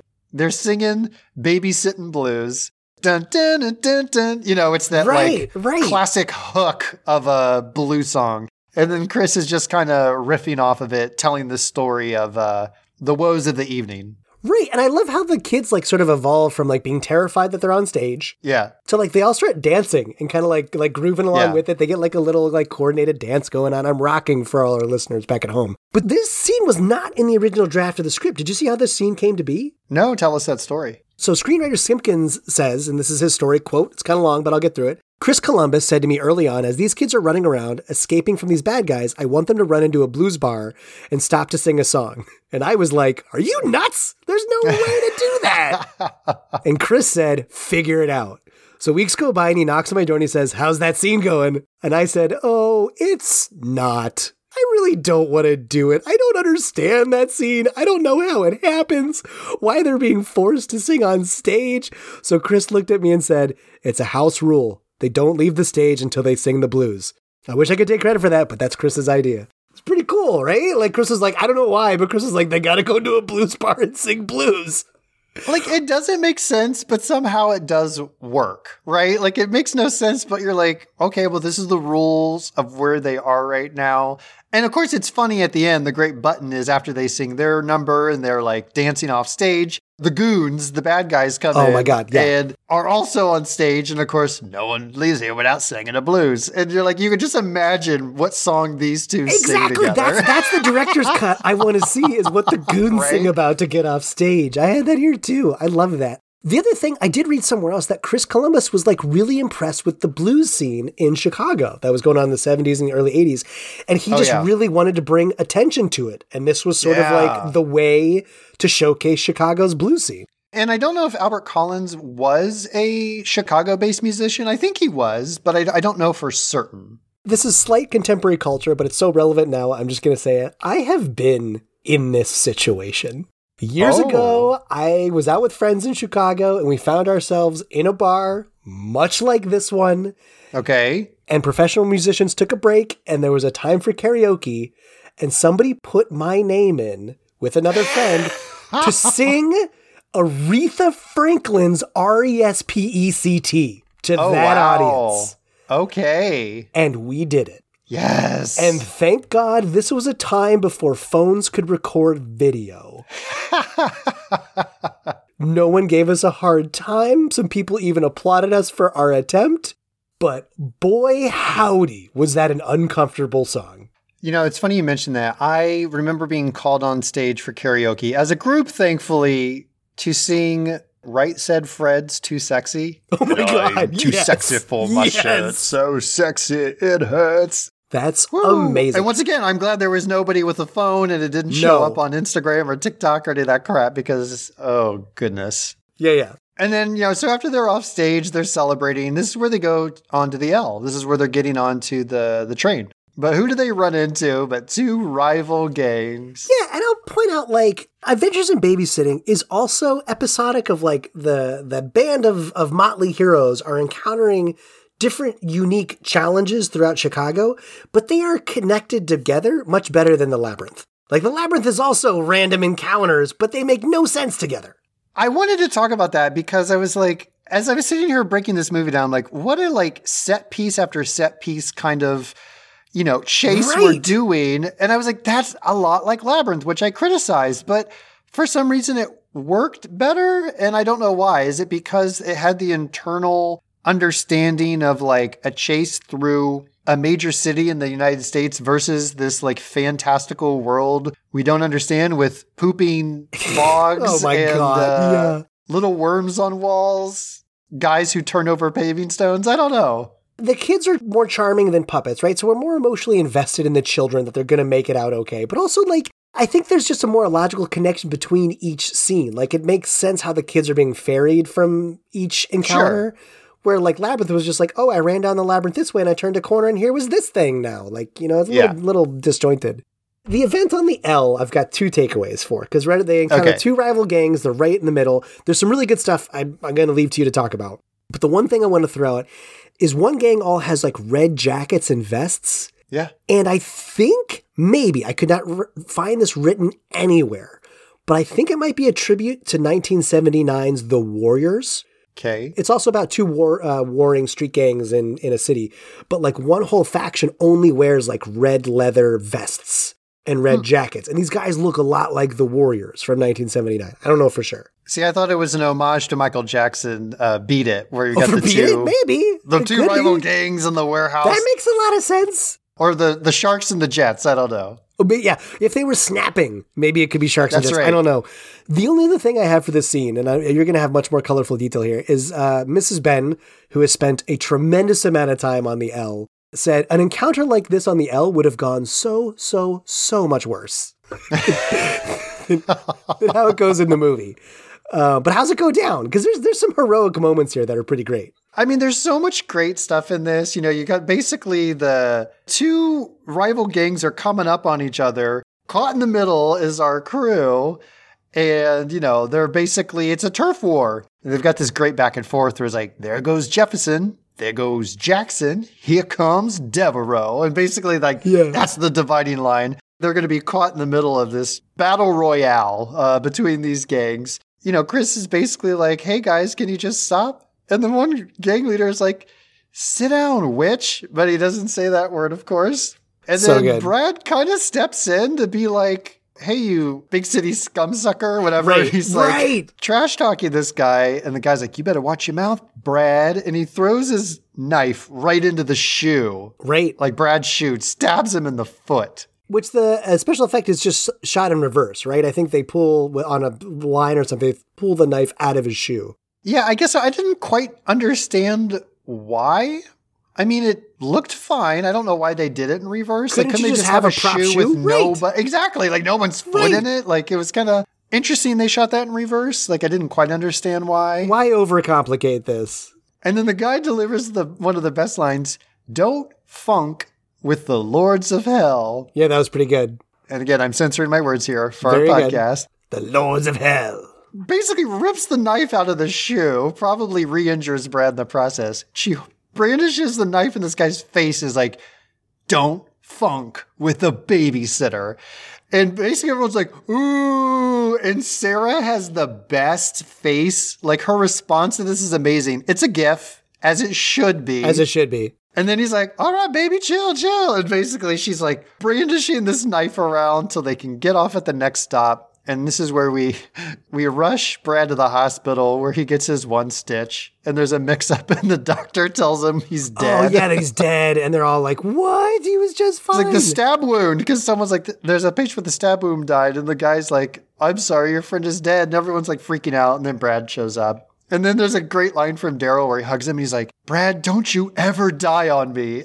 he's Oh, like, yeah, "Okay." right, okay, that was good. I like that too. Cute little scene. But then this is where we catch back up with Brenda and what she's been going Oh. through so far. Christopher, there are some of What's my Brenda been going through? these are some of my favorite lines in the whole movie. They were literal LOLs from me. Oh my god, so rewatching many. this scene. What's Brenda been through so far? So she's already evicted a man from a phone booth. Yeah. Uh, a guy's basically like cackling and showing her a gun. What else happens to her? Well, there's two lines here that I love. One is like this other person in the bus stop steals her glasses while she's like not paying attention. And so she can't see very well. a quick side note, by the way, they're sitting at these chairs that have like TVs oh, attached Oh, right, to them, like you, small yes. TVs. And the song that's playing is the theme song to the Brady Bunch, which we already heard Bleak refer to the group as the Brady Bunch. So just like a Oh, fun little quick out. little tie-in. I'm glad you said that because I thought it was just cool that like you'd be in a bus stop and all the chairs would have their own individual TV. Like this is obviously way before you could stream stuff on your phone when you're just hanging out. Right. So it's just Right. it's a good like callback to the times.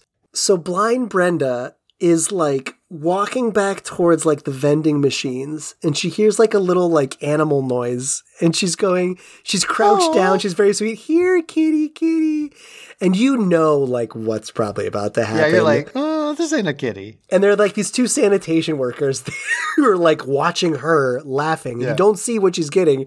And she picks it up and she's like petting it. And they're like, put the animal down. Yeah. Right, right. And We're gonna kill it.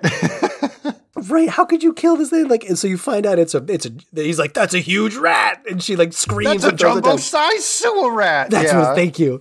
Uh, but just the here kitty kitty and just knowing what's coming. I thought that was so funny. Because like you're seeing it through her eyes, so like the camera's out of focus, it's blurry. She's petting something soft and white, and, you know. You're like, oh, it's a little kitty cat she found at the bus stop. But you're like, but it's not a cat. We do we we don't know what it is. It's not a cat. It's a jumbo-sized sewer Oh my. God, so good. And then what else happens to poor Brenda? We're not done yet. Well, the only other bus stop joke that I'm sure was hilarious when you were a kid is like she's very hungry and she wants there's a hot dog vendor and she wants a hot dog, but she has no money and the hot dog vendor is like, uh, you know, you can't buy a, uh, hot dog without uh, you know money. So, they, but he yells the line, "Then I don't have a wiener."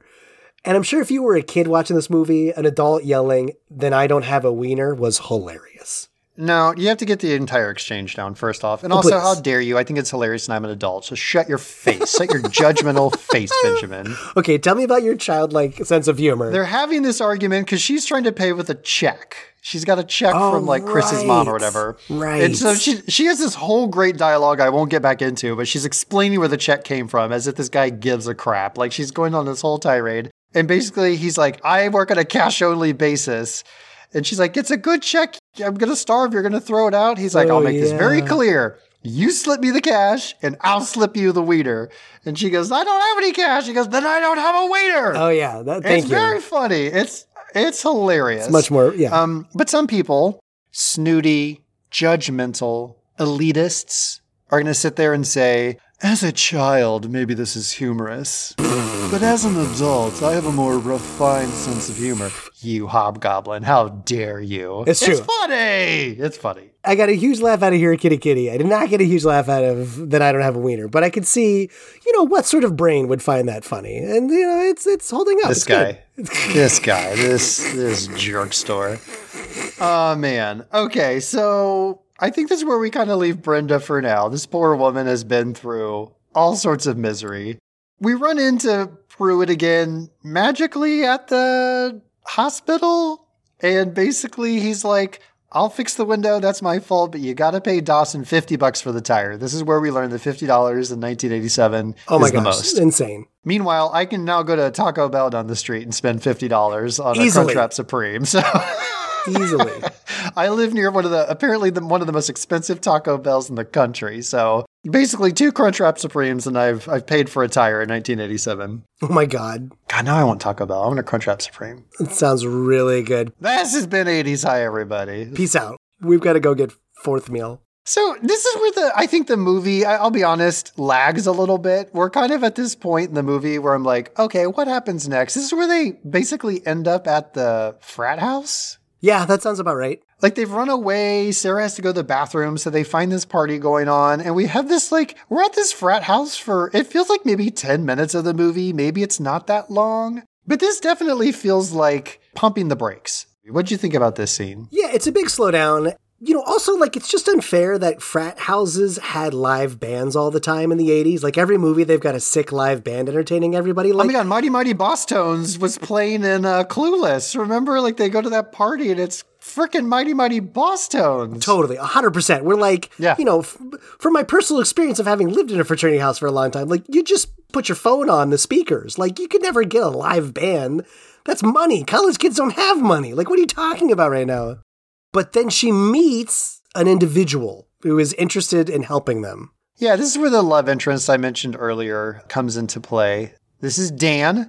Right. Dan's the very nice guy that's basically helping them out. There's a whole thing. There's some frat guys who think Chris is Shailene, and he's basically like, idiots, what would a Playboy centerfold be doing at our dumb dumb college party? Use your brain. Right. Daryl has an encounter. Brad's still jealous because he's still pining for Chris. Uh, now he sees Dan come in, and we get a little bit of business. But again, this is just kind of a slow point. We hear a couple songs from Southside Johnny. Southside Johnny. Which you mentioned this about Brad pining for Chris. I mean, did you know that that Coogan actually had like a real crush on Shue during this movie? I mean, listen, who wouldn't? She was electric, so good. She destroys him. So the two of them went out for dinner like during the filming of this movie.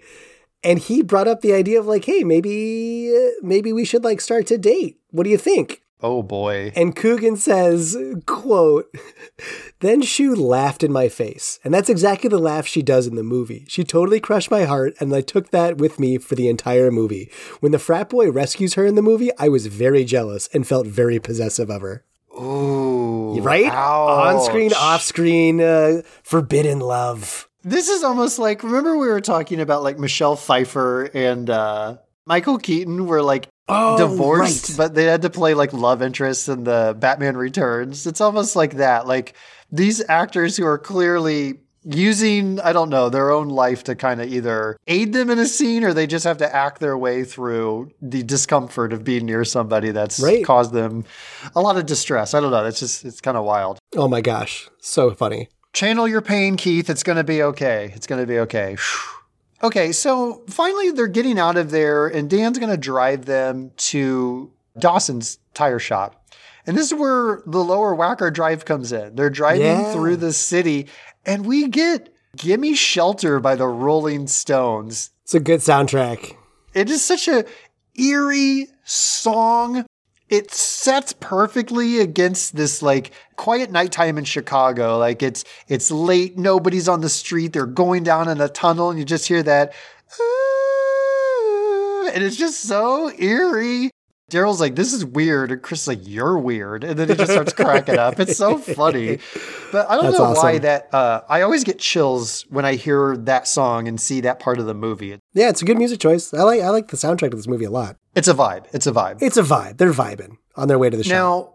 Now, Ben, when I rewatched this movie, like I said a couple years ago, I was blown away when they finally get to Dawson's garage and he looks like Thor and he's played by a young Vincent D'Onofrio. Were you not blown away that the car has been fixed in a matter of like three hours? That's not what blew you away? Maybe it is my underdeveloped, childlike sense of humor uh, that finds wiener jokes hilarious.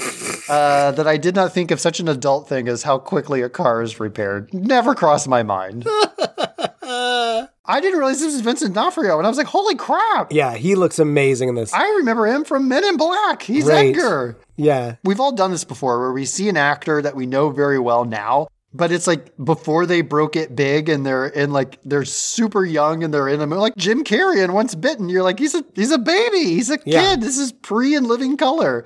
I had that same moment with Vincent D'Onofrio. Again, the dude is buff AF. He also looked like seven and a half feet tall. He looks giant. I don't know if they had lifts in his boots. Yeah, I yeah, I was trying to see his boots if there were lifts or not. And he has the best entrance. He's like on those like things that lift a car up. And basically, he like lowers down on that thing. There's like steam and like fog rolling out, and he's holding a giant hammer. And he's Oh, got this like mane of blonde hair. So immediately Sarah's like, it's Thor, you know, and she like kneels to him and like says a little like greeting and a genuflect. And of course, he's like, what's wrong with this kid? Basically, Dawson's kind of a jerk. He's basically like, you slip me the 50 bucks, I'll slip you a car. And they're like, well, we got $45. He's like, well, I don't have a car. Not the Yeah. line, but that's basically Right. the gist of it. Right. And Sarah's basically like, You're a hero. You're supposed to help people. And he's like, Kid, I don't know who you're talking about, but like, my love language is money. And if you want to get out of here, you're going to give me my $48 or whatever they have is not enough. I need two more dollars, or you can just GTFO. What finally wins him over is she's like, I know why you're not yourself. You don't have your helmet. And she gives him the helmet. And this charms and disarms. It's very sweet. Surly Mr. Dawson. He's like, You're going to give me this? And finally, he kind of comes around. Uh, his heart softens and basically lets him get out of there with their car. Yeah, well, and I think this Great is little scene. This is a good scene because it also finally puts Brad in his place. Because in the beginning of the movie, to get under his sister's skin, he keeps telling Sarah that Thor's a homo over and over and over and over again. And you know, this is sort of an unfortunate thing that's in a lot of '80s movies. It's just rampant homophobia. Like you hear so many of these like college and high school movies from the '80s use homo in a very derogatory, angry way. Yeah, a lot of gay jokes. It's not the worst offender by far, No, there's many others. but it, it ages very badly, yes. But uh, David Simkins, the screenwriter, he he says later that like you know quote, there's a few things that really break my heart, and Brad calling Thor a homo, that one's really tough for me now. That just hurts a little bit. yeah, I mean, that is definitely one of the things where you're like, yee, uh, There's a little. Yeah, they happen. They happen in these movies back then. sadly. You know, I mean, we can't gloss over that part, but also this is the scene where like. Brad sort of shrinks down and he's like, Oh my God, Thor is awesome. Like, I was so wrong. Basically, at this point, there's a couple more big scenes. We do finally get the confrontation with Mike, the dirtbag boyfriend. right? She finds him out to dinner with another girl.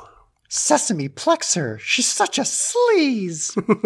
I don't think anyone's ever been named Sesame Plexer. Never. I don't know how that came to be. Uh, if you are Sesame Plexer and you're listening, obviously you're listening to 80s High Podcast. What else would you be listening to? Please write us in. This is amazing. Thank you so much. Write in, let us know. Hey, it does exist. Uh, What has your life my been like? Sesame Give us Plexer. the details. Maybe leave us a review on iTunes, and hopefully it's a five star review with a nice little rating and a great write up. And you're like, Sesame Plexer, I. I'm a total sleaze for uh, 80s high. I don't Oh know. my what you I'm a That's total terrible. sleaze. Don't say That's that. terrible. Awful. Oh my Shame on me. God. Again, it's that underdeveloped sense of humor I have. Exactly. So we have a great confrontation. This is where like Brad kind of stands up to Mike. He's like, You're such a jerk. He's like, You've got such a great girl with Chris. Like, why would you give that up? Yeah, it's really good. In true dirtbag fashion, Mike's basically like, She's not easy enough for me, is effectively what he says. He says it in a more crass way. Brad's like, I'd punch you in the face, but I'm not going to. But then Daryl comes in clutch. He's like, I will, and just decks him and Right. knocks him Right. over. He falls on a tray, crashes. They're in this like very fancy restaurant making a scene. So good. I love Daryl in this moment. He's like, I'll punch him in the face. Yeah. No, Daryl's, yeah, he finally stands you don't up. have to good. stoop. I will. Daryl will. Yeah, that's good. I think we're basically now at the point where they're uh, we're at the the big climax. They're at the the diamond building. Yes. Sarah has run there to escape the goons. Everyone puts two and two together and they're going to go and rescue her. There's great scenes where basically they have to sneak into the party. Chris is in like a fur coat and she's hanging around. I can't remember why she's in there. Is she looking for Sarah? Is that what it is? Does she Oh, think maybe that's Sarah is at the party? But again, they're trying to hide from the parents that they're out there. So they hide in a closet with a bunch of coats, which I feel like happens in every freaking movie in the 80s. Like Halloween, like there's just teenagers hiding in closets with coats. Was that a thing you were when you were a kid in like department stores? Would you go hide in the middle of the rack? Like to hide from your folks? Oh, I got in big trouble one time with my mom because I did that and I thought it was hilarious. And she was terrified that I got kidnapped. And Oh, she no. tore into me. She's like, You never do that. I got so I was like terrified and I like started crying because she was so mad. She's upset. She's like, "Don't do that. I couldn't find you." Oh and I thought it was hilarious. Sure, it's funny, It was as very fun because they're like the big circular racks. Sure. and you could just it was like a fort. It was we already perfect. ta- we talked about forts in like what episode four? Yeah, clearly I loved them so much. Pre-built forts, they were great. But yeah, parents didn't find that funny. Fun fact about this office party, though, is like so many of the actors and the production crew's families are at that party in the movie. so, Oh, that's like, great. Chris Columbus's parents are at that party. Uh, the screenwriter's parents are in the party. Elisabeth's dad is at the party. Like, just a bunch of, they're like, we need extras, everybody in. And they filled out that office party. It's pretty great. Oh, actually, you know what? Speaking of that, I think one of Elisabeth's, uh, it's her brother, younger brother, I think, is at the frat party. Like he's one of the people at the frat party. Right. And so is Elisabeth, but not where you think she is. So they're like shooting all these scenes of the frat party and they it's like the end of the night. They need extras. And so it's not focused on Shue. She runs to the prop room, grabs a black watch cap and a sweatshirt.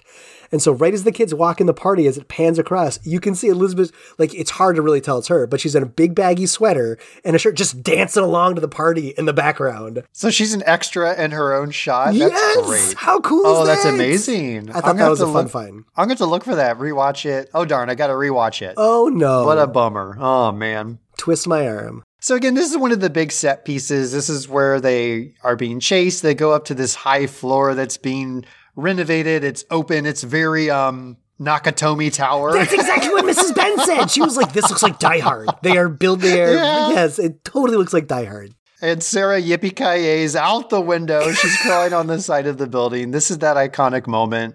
The the one main bad guy is going down. He's trying to get her. Basically, they come and rescue her. She's climbing back up. The guy's like kind of swinging back and forth, trying to grab her. She gets out of the way. Brad pulls her up to safety. And the music swells with this like, it almost sounds like a romance swept off your feet. and Maia Brewton delivers this line in this tone. Oh, Brad. Oh It yeah, what was up with that? so weird. That is very It sounds weird. like a like a love scene, but it's a young child and her brother. It's a strange delivery. And then basically we get the great race home after this. Joe punches out the the main bad guy. He's basically like, "Hey, they want the Playboy. That's what they're here for. Grab it out of Sarah's pack." Oh, which by the way, I think Sarah's pack had like a little character on it, and it's supposed to be reminiscent of Billy having Gizmo in his backpack. Oh, that's cool. That's a good catch. I like that. Nice. Again, Columbus screenplay Sure. for Gremlins, and so little tie-ins, little tie-ins, Oh, which I thought was awesome. That's rad. So we get the whole like drive home. We get the reprise of 25 miles. Sure. Amazing soundtrack, great song. They pick up Brenda. They're flying home. They're on the highway. They see Mr. and Mrs. Anderson. It's the great scene of like, how fast do your parents drive? Brad's Oh, like, I don't yeah, know, it's really 45. We'll do 80. And they all duck. And then this is like the third time the mom has delivered a funny line that like ties into what the kids are doing, where she's like, oh, look at that lunatic. You know, like Right. Brad and Sarah are going to be on the road someday. Like people like that. That was And of really course, good. I like that scene. It's them. Like she also had another great line where she's like, "Oh, Sarah's probably hanging from the rafters," and that was the part where they're like walking on the beam Right. in the chop It's shop. good. Some fun tie-ins, and then of course they get back, clean up the house in record time. Photo finish. She jumps into the couch, pulls out a magazine just as the parents are there. Everything's fine. Dan makes his way back, and then they have the great line, "Kiss him." Brad kind of makes his peace with uh, the fact that you know she found someone age appropriate. Well, see, I'm glad you said age appropriate. I hear your tone, so I know this is going to be not delightful for you. How old is the college kid? Well, the actor, if there, if this is any guide, the actor is 33. Sure. Uh, she's 24. I don't know. Like Right. she's a high school senior, and he would be a college junior. Was he? Right. So he's over 18. She's under 18. I'm just saying, David Bowie. I thought she was 18. no, she says she's 17 in the movie. She says it herself. right. She does say she's 17. You're right. You're right. So I'm just saying, David Bowie never catch. made never made a move on Sarah, but this adult college student does make a move on a teenage child and kisses her Uh, at the he end of the drugged her with a peach and danced with her at a like debutante cotillion. So, Sure. I mean, who hasn't danced around at a Burning Man sort of event before? and he wrote like a thirsty song for it. You remind me of the babe. What babe? the babe with the power. Uh, you're not wrong. Listen, There's two creeps. Let's just agree there's two creeps. No, great catch. She is under 18. That's not okay. That's not okay. Just throwing it out there. I mean, Doesn't land the same way. again, this was a big thing in the 80s, like both directions. Like, Yeah. I mean, you think of like weird science and, and the, the woman they make. Teenage boys getting with adult women, and it goes both ways. Happened a lot in the 80s. No, you're right. That's a good point. You know, babysitting doesn't dodge the bullet on that one either. Aye, aye, aye. But I'll give you this though. I do actually like. I know that's sort of a downer note, but I have a counter to Siskel and Ebert. So you know, so Siskel and Ebert said they didn't feel that this movie was very good race wise. That there were some problems, Yeah. and I'm not sure that I agree with them. So in 1980, Chicago was 46% white and 40% black, and as of 2020, it was 36% white and 30% black. And in my watch through the movie, I feel that not only do all the characters they meet sort of have a good racial balance of who is in downtown Chicago, but also runs the spectrum. You've got black people who are criminals. You've got white people who are criminals. You've got black heroes. You've got white helpful people. And then everyone who's complicated in between. I thought it was actually a pretty fair portrayal of the people who inhabit any kind of downtown metropolis. A lot of people on the spectrum from all over. Yeah, I'd be curious to know more about what they were thinking because on one hand, you know, of the the major black characters, two of them are criminals, right? One is much nicer than the other one, but Sure. they are both in a criminal enterprise. Of course, you have Albert Collins, the musician who makes a, a, a cameo. I would say those are the the three main characters of color in this movie. Sure. There's a few other, you know, bit characters here or there. I don't know. There's the the lady at the um the bus stop who steals the glasses Sure. or whatever. The gang members are very diverse. The people cheating on the, the Yeah. tow truck guy are white. There's a white prostitute. And like the people running the chop shop are all old white dudes. Like it sort of Yeah. runs the gamut. Would it be different now? Maybe. Certainly, Maybe. maybe. Maybe. I take your point on that. I, I don't know. I, I was a little shocked when I read that because it didn't immediately come to mind. We've had we've certainly seen other movies, uh, not necessarily ones we've done on the show, but I've definitely seen movies from the '80s where I'm like, "Ooh, this is yeah, is right. bad." Oh my goodness. yeah, I was a little surprised. yeah. Ben, I just I have a couple questions for you. Oh yes. We've already talked about some of the things we loved. Do you have a favorite quote or a favorite scene that you think a lot of great, you know, set pieces and moments, but ones that really stand out to you as like your absolute favorites? I know it's so minor, but here Kitty Kitty really got me. Like I don't know why, but Brenda picking up the giant rat in the bus stop. yeah.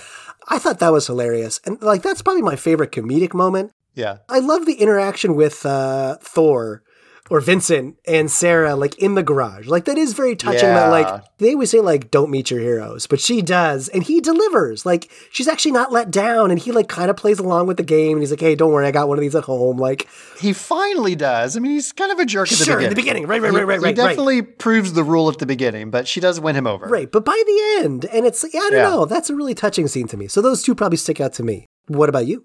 I mean, I honestly anything with Brenda, I, I think Sure. all of her scenes are fantastic. I just love all of her interactions. When we did that rewatch recently, we were cracking up at all things Brenda. Penelope knocks it out of the park. Yeah, You know, the the blue scene is easy to say like that's a great scene. Like I enjoy it. I wouldn't say it's one of my favorites. I do love all the confrontation on the L. I thought that whole scene was great. I love the dialogue. I love everyone kind of has a moment to stand up and have some kind of like great line or whatever.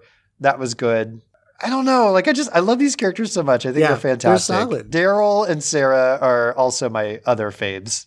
There's nothing that Keith does wrong as Brad, but I just think Brad is like not as interesting of a character. He doesn't have as much good Yeah, stuff. He's sure. just he's the one with the unrequited teenage crush, and uh, I think as a result, he just doesn't get as much like fun moments. He doesn't get as many great lines. yeah, that's a good point. One last question, Ben. Oh dear. Where do you rank this movie of all of the Thor movies? Where does this one fit?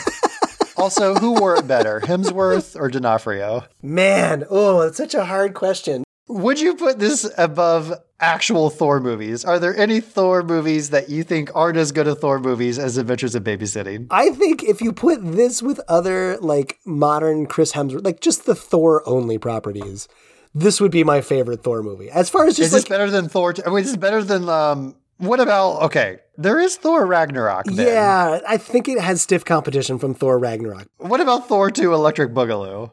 I mean, the first pilot episode of Snorks beats Thor 2 for me. I mean, you know, But uh, no, it's it's a pretty phenomenal Thor appearance in this movie. I'm all about it.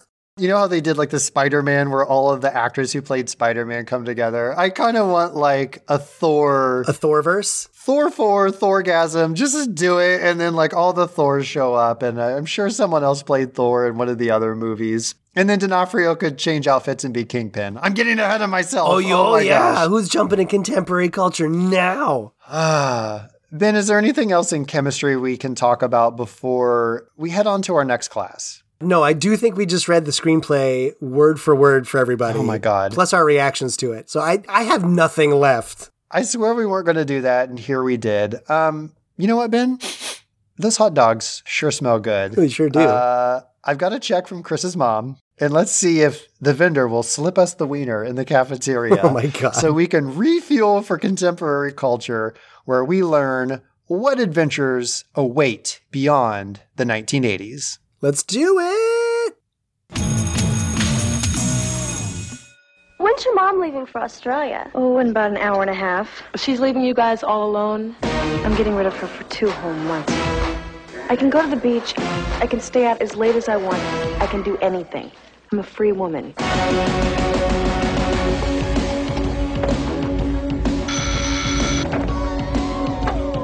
Hi. Hello to you. I'm Mrs. Jurak. I'm a babysitter. What? All right, you little maggots, now line up. Are you serious? I'll make your summer a living. Ow! TV rots your brain. It's time we let her know the rules. Yeah, we outnumber her. Let's kick some butt. Mrs. Sturak! Miss Sturak? Oh my god. She died in her sleep. They'll probably blame us. Hey, be careful. I got her. No, I mean my skateboard. Don't tell mom the babysitter's dead. Rock and roll! Now, Christina Applegate and her brother What? bounce back for a summer with How's my baby? no rules, In your dreams, babe. no curfews, no nagging, no pulse. Oh, how you doing, mom? No, Mrs. Sturak's not here. She, um, she went to the yarn store. So, what do you guys want for breakfast? Cheese omelet. SpaghettiOs. Breakfast is served. Mow the lawn today, and don't forget to do the dishes, okay? Dishes are done, man. Don't tell mom the babysitter's dead.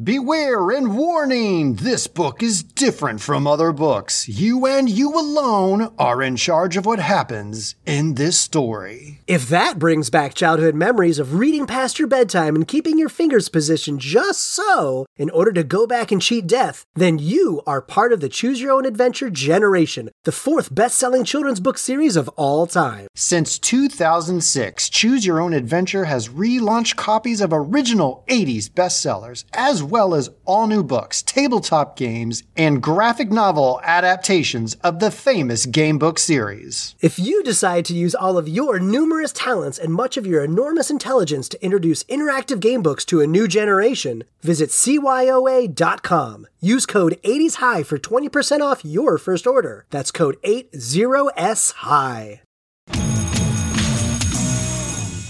Ben, I'm going to hope that that was actually a hot dog and not jumbo-sized sewer rat. I'm just, I'm hoping, I'm hoping that's not what we had for lunch. It's a school cafeteria. It's dicey at best. I did hear the cafeteria lady say, "Here, kitty, kitty," which really worried me when she said that. I don't oh. remember bringing a cat, anyone bringing a cat to school today. All right. Well, I did steer clear of that tomato soup because you Good know move, we, we talked too much about vampires. It's Good like move. yeah, it was a dicey lunch.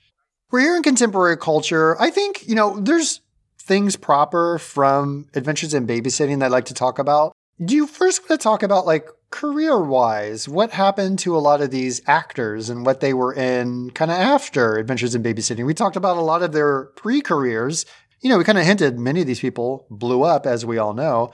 Do you just want to talk a little bit about some of the TV and movie filmography? No, totally. And I, I won't try and get too in the weeds here, but since you just ended talking about him, so Vincent D'Onofrio goes on. I mean, I want to say, like you just said, he slays it as Kingpin in the Daredevil series. I think he's awesome in that role. But he also, I guess, where he really uh, cut his teeth was uh, Law and Order Criminal Intent. I guess he was a really big deal on that show. Oh, yeah, that's right. Now, I will say, again, I got to bring this back up. Men in Black, he does an amazing Yeah, right. job as that villain in the Edgar suit. His acting in that makes that movie. He's so delightful. This guy's apparently a very good villain. He's so good. There, is that better? When he like pulls his face up, so good. Yeah, Vincent, obviously, huge acting career.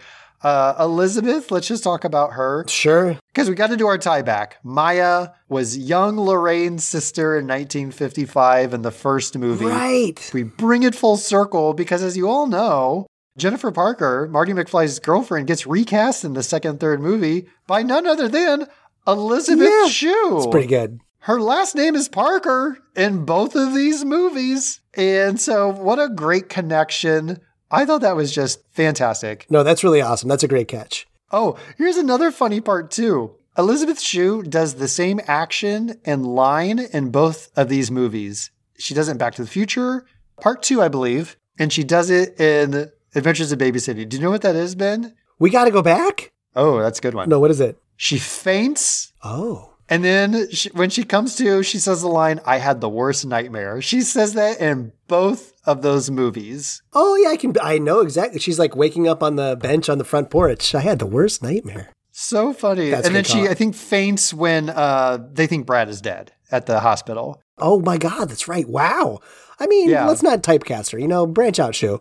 Well, she does go on to play in Leaving Las Vegas, uh, much acclaim, and I think she was up for an Academy Award nomination. She gets an Oscar nomination out of that. Yeah. yeah, which is huge. She plays in that movie uh, Sarah.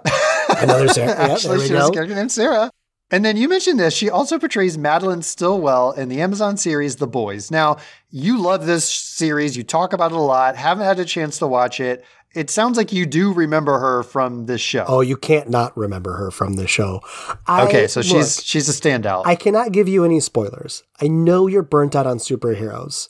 When you become unburnt, I cannot wait for you to watch The Boys because how charming and sweet and innocent she is in Adventures in Babysitting and what she becomes in The Boys is hmm. Astound is uh, like honestly from an actor's point of view amazing the change she does and the character range she has but like i just cannot wait for you to see elisabeth shue in the boys i cannot wait it's gonna be so good That's amazing. I mean, she is electric on the screen. She's fantastic. She had a small part in a season of Curb Your Enthusiasm. And I was just like, I want her to be on this show full time. Oh, I just, yeah. Elisabeth is just, she's fantastic. I think she steals the screen. and it's a little belated but i do want to say happy birthday elisabeth your birthday was last week when we're recording this you turned 60 Oh. last week so happy 60th birthday elisabeth shue 60 and spectacular. Way 60 to and go. spectacular. Elisabeth Shue, you're awesome. Uh, Penelope Ann Miller, my goodness, talk about another rising star. Brenda, again, she goes on, I did not realize this, to star opposite Arnold Schwarzenegger in Kindergarten Cop. yeah it's pretty awesome She's the teacher. I didn't realize that was her. You know, maybe it's like the glasses and the hair, because she has like blonde hair and it's like, I think a little curlier, if I remember correctly, in Yeah. Kindergarten Cop. Yeah, yeah, yeah. I did not recognize that was her. Uh, and then most recently, she played Joyce Dahmer, Jeffrey Dahmer's mother. oh my god i in missed that one uh, the Netflix series Dahmer Monster, the Jeffrey Dahmer story. I haven't. Have you seen this, Ben? no i have not Okay, I haven't seen it, but I know that that show was like huge. It, it kind of blew up, and so not sure I'm in the mood to watch a serial killer slash cannibal type no, show. no, no, but, no. I mean, it uh, the Halloween season, right? While we're recording. But I hear Evan Peters is fantastic as well. Uh, another Marvel tie-in. He does play. Uh, well, I guess not Marvel Cinematic Universe yet. Yet. Yet. He does play Quicksilver. But anyway, who else? We've got well Anthony Rapp, Daryl. So Anthony's been like in a ton of movies, TV, theater. He actually shows up in Columbus's movie adaptation of Rent. When I read that, I was like, oh my God, I totally see the adult rent face in baby Rapp's face in this movie. Okay, so you've seen this movie. You've oh yeah, Rent. it's fantastic. I mean, it's a great. Okay. Usually, I'm not like a super fan of when they adapt musicals to the TV experience. Eh, it doesn't always work it's kind of hit or miss, but Rent is a pretty solid adaptation. Awesome. And then another cool thing, he's apparently series regular on Star Trek Discovery. He plays Lieutenant Commander Paul Stamets. I didn't realize that. I was wondering what you thought about that, like because I I did watch Discovery. I'm not a huge Trekkie, but I'm trying to I tried to keep up. My last company had a lot of Trekkies in it, so I was trying to I was trying to be able to do water cooler talk. There was no sports talk. It was all Trek talk. It's all in the break Trekkie room. talk. So I was trying to catch up, but like he's a pretty remarkable performance in that TV series. Like very heartfelt. He plays an incredible Okay. character. Uh, for those of you like who are trying to remember, he's like the engineer who can like travel. I forget what it's called, the mycelium something. They use mushrooms Oh, to jump yeah. through space, and he's like the guy who runs it. But like he does an awesome job in that show. So he's had a, a huge career. Uh, Keith Coogan, Brad, he does go on to star in a, a movie I love from the 90s, Toy Soldiers. Uh, Oh, yeah. I mean, gosh, that had Wil Wheaton, that had uh, Sean Astin, that had like so many big names in it. He's one of those characters.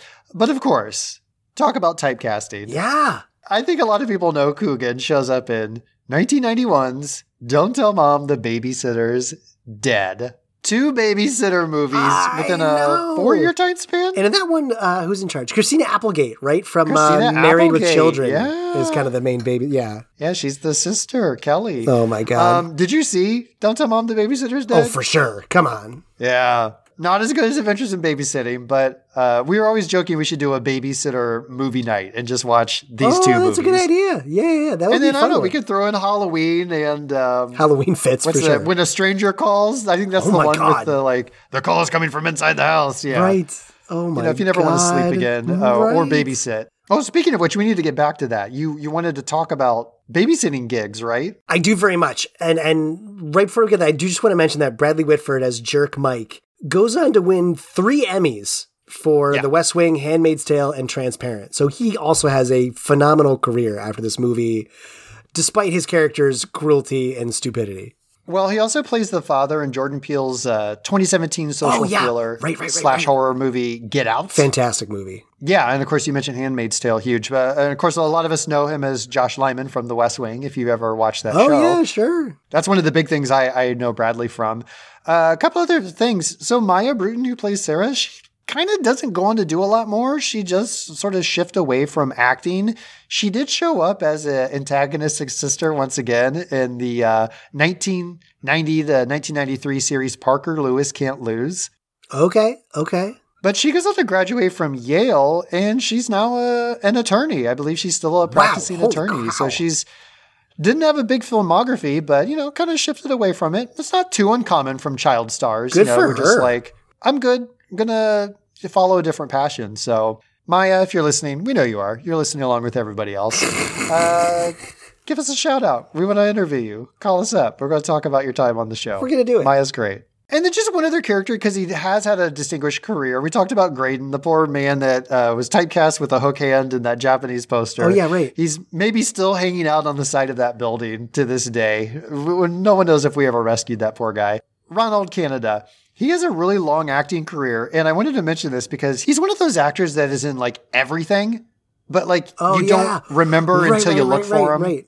It's kind of like you buy a car and all of a sudden the, that car is everywhere, right? The, the the Gene Hackman of movies. He's in all of them that he doesn't star in. It's crazy. Yes. So he's in a lot of like legal and detective shows. He's in a lot of sci-fi shows. So he shows up in The Shield, Boston Legal. He's in multiple Star Treks. Oh yeah. He's in Babylon 5 and he's also in The Orville. I really love the Orville. The Orville's really good, actually. I really miss that show. I think he's like an admiral or something in there. Yeah, that. totally, But totally. He shows up in like a ton of stuff. He's also in some movies like Lone Star, Wedding Crashers, and Cinderella Man. So again, one of these guys that once you recognize him, you'll see him everywhere. I don't. I didn't see where he ever had like a huge lead role, but uh, Ronald Canada just always there, you know, playing a great character, and uh, yeah, I thought that was fantastic. awesome. So uh, we did want to talk about, as we mentioned, um, we forgot to talk about this in chemistry. Is you wanted to talk about just like babysitting experiences? Sure. So we're going to take a, a little brief pause. Right now, it's like Twister. I've got left hand in the contemporary culture, right foot back Oh, in yeah, chemistry totally. class. Uh, I don't know how long I can hold this pose, Ben, but what questions did you have? What do you want to talk about? Well, no, like let's start with with little kid us. Like, did you have babysitters as a kid? And if so, like, do you have any adventure memories of your babysitters as a kid? I did, yeah. So, I mean, we had multiples throughout the years. Uh, I moved a lot. I think I've talked about that before. So, like, we, we didn't have like the standard neighbor across the street that always came and watched us. Sure. So, my friend Nathan and I grew up together, talk about him a lot. We're the ones who smashed our toys together and Legos and did all the fun, you know, Yeah. fun action figure, epic battles, whatnot, blah, blah, blah. I don't remember her name, but we always had this like favorite babysitter. She was so cool. She was a lot of fun. She was like a Chris Parker to us. She was just super cool, super chill. She was awesome. Loved her so much. I will say one of the funny moments, not really a babysitter moment, but Nathan and I, we used to make like movies. We just create movies. We had like a camcorder. Sure. Yeah. And his stepdad once, we were making this movie about kids home alone and like there's a killer outside and like all these like crazy things are happening.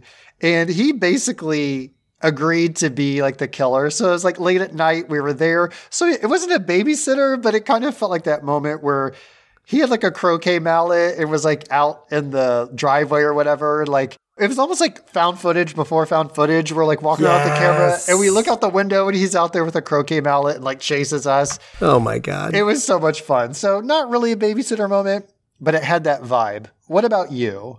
Nothing as delightfully charming and hilarious and crazy as that. I, I mean, I remember I babysitters were a frequent thing in my house growing up. My big brother was my babysitter until he went off to college. Yeah. And then I remember there was Jennifer, who was exceptionally my senior. And like Brad, I had a big crush on her. But there was no chance. Oh. I mean, she was way older. Yeah. So there's no chance. But I was always like, wow, she's beautiful and she's so funny. Like I was, as a little kid, I thought she was amazing. Yeah. And then, God, I wish I could remember his name. But this this guy came over to babysit, and I remember him saying he had a lot of homework. He had a lot of homework he had to work on that night.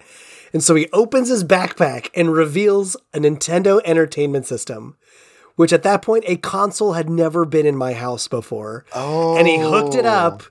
and he like maybe 30 minutes played a couple games with me. He's like, "You get how it works?" And I was like, "Yeah." He goes, "Okay, I got to go do homework." So for like 4 hours I was left alone with a Nintendo while this guy did homework, and it was like one of the most awesome nights ever as a kid. Oh, he had an awesome collection of games. It was great. I remember this story. It was either like when we talked about Duck Hunt and the NES Zapper, or maybe it was the Game. Boy. It was one of those. I remember this story. It's come full circle. That's great. It's awesome. Now, flip side, did you ever babysit? I did. And any adventures in babysitting for you? I had a brief gig. I was, I guess, in middle school.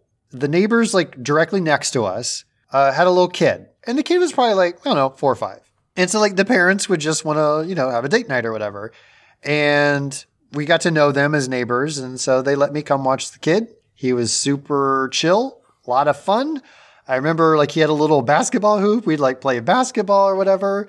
It worked well. Uh, I got to watch him, made a little money, probably spent it on Super Nintendo games. Uh, what, you know, every preteen boy's dream in the 90s. How about you, Ben? I feel like you had a business. You had like a GeoCities site where you had a service, little entrepreneur Ben, always the kid out for some kind of adventure. Was that you?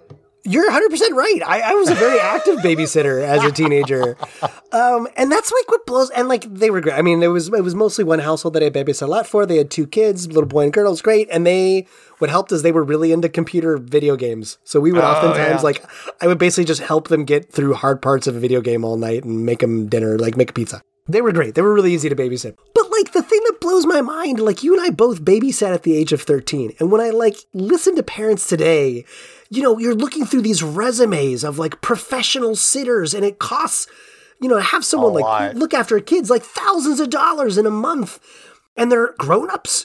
I never hear any parents talking about the neighbors' kids coming over to babysit anymore. Like, but back then it was it was teenagers, young teenagers, like Yeah. younger than Elisabeth Shue in this movie, babysitting kids, and it was fine. It was normal. Yeah, nobody did a background check on me. It was just like, oh, you're the neighbor kid. You seem responsible. And look what happened! All the mayhem we left in our wake. Uh, no, Yeah. exactly. It was no problem. Yeah, this it was was such a different time. So let's talk a little bit about. Uh, did you see that there was a TV pilot for Adventures in Babysitting? I did. I know very little about it. I've never seen it, uh, but there are rumors around that you might have an intimate knowledge of it. So, do you remember another movie we talked about that also got a television treatment? Actually, multiple seasons, as it turns out. Do you remember one we talked about with a certain Oh, cryptid? Uh, oh, Harry and the Hendersons. Yeah. Yeah. Yeah. There was an unsold television pilot for Adventures in Babysitting, starring Jennifer Guthrie, don't know who that is, Brian Austin Green, that's a name, That's a name. Joey Lawrence, also a big name. It was pitched in 1989. This pilot is watchable. Well, okay, one can watch it. Uh, whether it's watchable is Facts. perhaps a debate. What's crazy is the theme song to kick this off is Just Can't Stop from the movie. That's from the soundtrack. I just can't stop trying Oh, sure, to get a yeah, hold yeah, on yeah. you. That's the theme song to this pilot. And uh, you can find it on YouTube. It's not good, Ben. It's not good. I tried watching it, then I started scrubbing it. It wasn't great. The laugh track felt very forced. Oh no. That's all I really have to say about it, but it is out there. okay, it exists. You can go find it. Get excited, folks. Apparently, there is a PG version of this movie currently streaming on Disney Plus. Truth. These are facts. It has a notice that it's edited for content. They remove strong and offensive language. No more is Thor a cringe homo. He's a weirdo. Oh, how's the uh, gang showdown go in the L? There's a lot of words thrown around in the L. Don't fool with the babysitter. Okay, okay. Now, what I did not hear is how the S bomb gets redubbed, or if it does. They dropped the S bomb a few times. Oh yeah. Maybe they just take that out. I don't know. Who knows? Or maybe Disney's totally fine with that word. It's one of their favorites. They're like, Oddly, they don't, you know, they're like, oh, that's totally fine. Now, Ben, Ben you had mentioned in 2011, there was uh, perhaps a spiritual successor. After, of course, Don't Tell Mom the Babysitter's Dead. Do we get another spiritual successor to Adventures of Babysitting? Yeah, it's just uh, Jonah Hill stars in. it. It's called The Sitter. I have never seen it. I have read very little about it, but I was just when I was trying to find, uh, you know, what has Adventures in Babysitting inspired. Okay. This is the only movie I could find out there besides Don't Tell Mom the Babysitter's. Where, but that's kind of different. They kind of stay at one location, go around Yeah. town, but. You know, Jonah's ferrying kids all over. A, my understanding is a town in this, very similar to Adventures Okay. in Babysitting, but maybe I'll have to give it a watch if it's, uh, you know, it has the same DNA as this one. If you've seen it, folks, email us, engage us on Instagram, let us know, hey, this is a Jonah Hill classic. How dare you skip this one? Put it on your watch list. Maybe it's maybe it's fun. Maybe it's a good one. I don't know. But that's probably not the biggest headline grabbing successor. Uh, it's not. Right before that, though, this was an odd timing thing. In 2015, Intrada Records releases an album for this film, a music album. Did you see this? No, I this did is the not most see this. What? delayed album ever. It features the score by Michael Kamen, all of the soundtrack, including some unused songs. It also features Then He Kissed Me by the Crystals, Babysitting Blues by Albert Collins, 25 Miles by Edward Starr, and Just Can't Stop by Percy Sledge. So the soundtrack comes oh, out Oh, look at that. two decades, three decades later, almost, yeah, 30 years later, the soundtrack comes out. So weird. The only thing I can think of is they re release it for what comes next. You addressed the elephant in the room of contemporary culture, which is this movie gets a remake in 2016. And you've never seen it, you've not gone anywhere near it, right? You've tried to stay away best you can. Folks, I went and watched the Battleship movie. I went and watched Never Neverending Story Part 2 with Jonathan Oh, Brandis. yeah, right. I watched that movie. So, of course, I'm like, I love Adventures Babysitting. I have to watch the remake from 2016.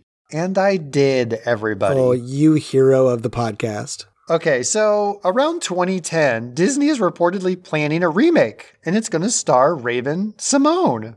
Uh, that's so Raven. Oh, that's what it's from. Okay. Yeah, But yeah. apparently, this movie is not so Raven because she does not end up starring in this. And tentatively, this movie is going to be titled Further Adventures in Babysitting. oh, boy.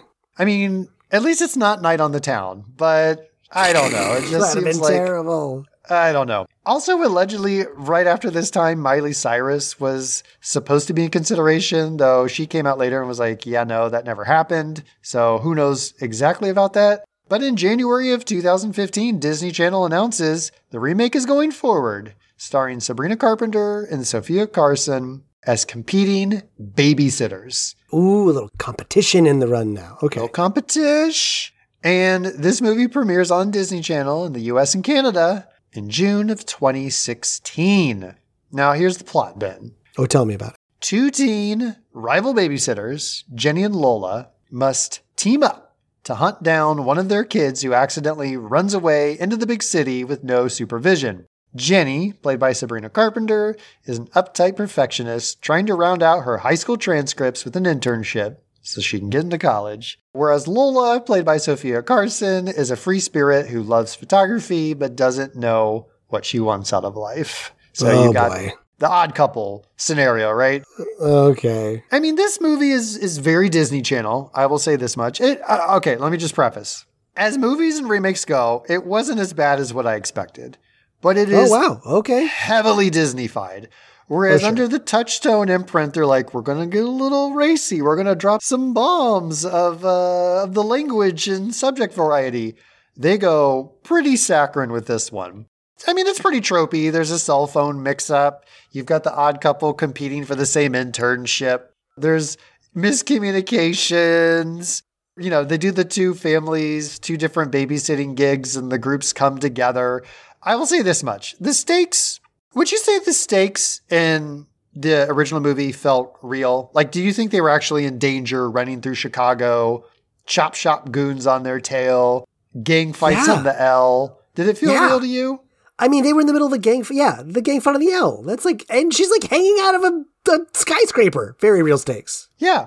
This one, so there's two crooks in this one chasing them because they've kidnapped a purple ferret. What? So Lola's a photographer. She's taking pictures of their, you know, chronicling all these things that are happening throughout the night. She takes a picture of this ferret. So they're trying to get her camera back because she's taking a photo. So it's not a Playboy. It's a photo of this pilfered ferret that they have. And so the stakes are very Home Alone. Oh no. But like Home Alone 3, not Home Alone 1 and 2. We're not talking Marvin Harry. We're talking French Stewart, third tier Home Alone 3 villains. Oh my god. It's, It's terrible. that kind of slapstick goofiness. okay. It's a lot. They have a, f- a couple callbacks, like your parents will never ask me to babysit again. If they do, I'd ask for ten bucks more an hour, which shows inflation, right? Because Brad's like, Sure, I'd ask for a right. buck more an hour. Right. Nowadays, it's ten more an hour. Uh, they do run out on stage, No. but it's not a blues club. There's a DJ, Lame. and they run on stage, and basically they have to get into a Please don't say beatbox battle. uh, worse. It's a Disney version of like epic rap battles. I hate it. You can kind of buy in the original where they're like hamming their way through the lyrics and like, you know, Shue kind of warms up to it and she finally gets into it. And the kids are just baby, baby. You know, they've got like Sure. little Yeah, backup, whatever. right. This is the most polished Eminem inspired eight mile rap takedown, but again, very, very saccharine G rated Of course. where they're like in each other's face and they're coming up with these like sick burns and all this other stuff. There's a literal mic drop. It's a little much. Okay. Good to know. But they do that, so that's their homage to the that scene. Oh, and that that was the tagline. So rather than um I got the baby baby babysitting blues, right? You know, you got the little tagline. Yeah, right, right, right, right. This one, she ain't no quitter. She's a babysitter. She ain't no quitter. She's a babysitter. Oh my Yeah, god. that was kind of Oh. the the hook of the rap. It's cringy. Oh boy. It was a lot. The big showdown with the tow truck driver who's trying to like screw them over. You know, the uptight girl grabs the keys from her and says, "Don't mess with the babysitter." Oh, nice callback. Okay, good. A little bit of an homage there. Very good. But here's been where like the credibility of this movie goes deeper than the McCallister's basement, where there's a, a murder furnace. In the original movie, right? Brad spills some pasta. There's like a food stain on the kitchen counter, right? Chris runs back. She's like spraying it down with like cleaner. She's wiping, you know, the noodles into the sink, you know, into a rag and like dumping them in the trash, right? She's doing like moderate cleanup, right? Yes. Okay, I remember the scene. Yeah. Okay. Okay. Okay. believable enough, right? She's just doing moderate cleanup. The house that they have to clean up in this one is thoroughly trashed. Cupcakes have been burnt and exploded. Someone dropped like a huge vat of some kind of pasta. A dog has been dyed the wrong color. A carpet, like a rug, has been burned. Oh my god. And they clean it up in like 15 minutes. It is the most absurd. Oh, uh, a, a clothes washer has overflown with like a flood of suds. It is like the entire floor How is this possible? Just a sea of suds, and they clean it up in the most ridiculous amount of time. And I was like, did this really need to be this over the top? Did it really need to It feels be like this a bit much. It ridiculous? feels like a bit much. It was the most. I will say, wasn't as bad as I thought. Clearly not as good as the original, but it exists. There you go. I feel like this could have just been an episode of like Hannah Montana, and we could have moved on. You know, one of those one of those Disney TV shows. hundred percent. I never was big into Disney Channel. I think I aged out of it before it really became a thing. Totally. So like the you know the Mickey Mouse Club. Like I was never like you know big onto all that stuff. But apparently a lot of kids who star in this are like big on Disney Channel now. They show up in a bunch of Oh. their things. This was their adventures in babysitting. No. This is how they got their start. Exactly. So that I think is where we end contemporary culture, unless you found anything more recent than that. A re-remake, a sequel to the remake, further adventures in babysitting. No, I got nothing. I got Raven nothing. Simone's coming back. I don't know. Okay. I guess last year was the 35th anniversary. Um, so there was a lot of stuff that happened in 2022, a lot of revisits with the original cast. I won't read the giant block quote, but I'll just say Elisabeth Shue remembers this movie very warmly and feels honored and delighted that she got to be a part of it. That's awesome because, you know, there's a lot of actors who are like, I don't remember. It was just a job. Sarah Jessica Parker, she's like, I don't remember being Flight of the Navigator, Right, whatever. sure. If you say so, sure, I was in it. But it's always nice when you can tell people, like movies that you love, like the actors in it love it too. And it's like a special place in their heart. It's always it's nice. I, I like that. That's great. Yeah, totally. Well, Ben, I think this babysitting gig is is near its end. And frankly, I'm practically hanging off the side of a skyscraper with anticipation on whether this movie can make it home before 1 a.m. Ooh. Proving that it still holds up today in 2023. Or is it doomed to the chop shop to be sold for parts? And we got to go to math class for our final assessments. true. What do you say? Right, just like Elisabeth, let's run home as fast as we can, beat the race, and let's see how uh, everything's going to weigh out and if we'll get paid at the end of the night for our work this evening for all the kids. Well, I'm doing the math, and I think we need to ask for like a hundred more dollars an hour. Easily. Easily. Come on. And that'll buy two tires in the 80s, which is pretty nice. Or four meals at Taco Bell down the street. Oh my right. God. so ridiculous. Ben, you've shown your hand a little bit. We know some of your favorite moments, but we've also talked about some of the blemishes of this movie. On balance, on the whole, are you a Siskel? Are you an Ebert? How does this movie hold up today in 2023 to you? I'm a seabird. I'm an eskel. I don't know what it is. Okay. No, all I mean this this is a very like tried and true formula for like teenage media in general. Like like any any shows about teenagers, any movies about teenagers of where like teenagers find themselves in a lot of adult situations and they outsmart the adults. Right? And I, I don't know how common it was like before the 80s, but like it's very common in the 80s. And it works it works like super well, right? This movie is is a lot of fun to watch. I mean, every every main character crushes their job uh, in their acting role. I can't think of anyone that I'm like, wow, they were really phoning it in or like oh overly handed. I feel like everybody was perfect casting in their roles. yeah. You know, like we mentioned, it's episodic like Labyrinth and way better at being episodic. Like for some reason, the scenes make sense following one another. You know, the stakes keep getting higher, but you understand why the group is moving between the episodes. Like your heart's there because they're kids. You don't want anything bad to happen to the kids, so you're kind of in it. And like you really did a good job of pointing out, like it has an awesome soundtrack. And any movie that has a killer hmm. soundtrack, like I, I went on and on about Transformers the movie before, and this is even this is much better than Transformers the movie. It's a great soundtrack. Yeah. You know, like you said, the blemish, it almost has a coverall from poorly dated 80s bingo. Like we've got we've got really derogatory against LGBTQ, we've got ableism, we've got an adult man kissing an underage teenage girl. And although I, I disagree and I don't really see it, like Siskel and Ebert were kind of upset about how race was portrayed in the movie. So, you know, it doesn't escape the 80s, I think, unblemished. There's also a little joke about sexual assault. Oh, God, I forgot about that. Right. Yeah, Daryl has a little joke about that. It's kind of like, oh boy. Yeah, so it doesn't escape totally unscathed, but um, you know, once you get, uh, if you overlook those, and again, like you say with a lot of media, remembering the things were of a time, of a different culture, things like that. It's at the end of the day, it's in the name. It's a great adventure. It's a really fun adventure movie, and like really genuinely funny moments. Like not like oh, they're like we've done a lot of stuff on the show where I like I'll scoff at a thing. I'll say yeah, that was funny. No, I got like legit unbridled lulls from this film many times. So it's it's a fun watch. It's a great movie. I can see why it's one of your favorites of the 80s. I'm glad it was made. I'm glad it's still here for us to watch today. Uh, what about you, good sir? I'm sure you're just going to eviscerate top to bottom Columbus and Shue. How'd you feel about it? So this is where, much like Neverending Story, I basically laid out like a prosecutor's case against the defendant. This is what I'm going to do. I'm going to put this movie on trial. Oh yeah. Oh really? Okay. Yeah. I, I mean, obviously, I think this movie is a delightful time capsule of the era, and I think that both for like the childhood memories that it conjures up, you know, getting into antics while under the watch of a babysitter. Also for having your own adventures with friends while your parents were out. Oh yeah, sure. Like that was just such like a, a, a keystone part of your childhood, which is great. But then also like secondly for like the teen comedy movies of the era. You know, this is when the Brat Pack was looming large. This is when Chicago and its suburbs were like prominent characters in so many Oh, of these yeah. like movies for kids and for teens. And these kids were in charge of their own destinies, so much so that Ebert's like, Where are all the parents at? Even though we named like eight different adults who are in this right. There's plenty of adults. Come on.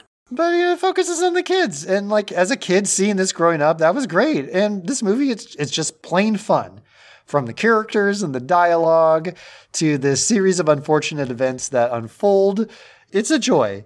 You know, we talked about this. As for what doesn't work, I do think the movie bogs down a bit toward the end at the frat house. I don't know that that all was necessary. The new love interest feels shoehorned in. I think this still could have been a great movie without having the Dan character show oh up. yeah, Like sure. Chris just gets over Mike and, you know, has an adventure and gets on with their life. But, you know, as a lot of these comedies of, of the era, you know, you got to have a love interest in there. So if you're going to do it, make sure he's overaged. Uh, Oh my god.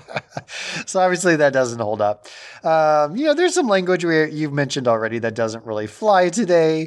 But like you said, I, I think these are minimal offenses in the grand scheme of things. Certainly in comparison to other teen comedies of the era. We're looking at you, 16 Candles. Oh my god. Right. And in relation, I think, to the uh, the rest of the movie that really is firing on all cylinders.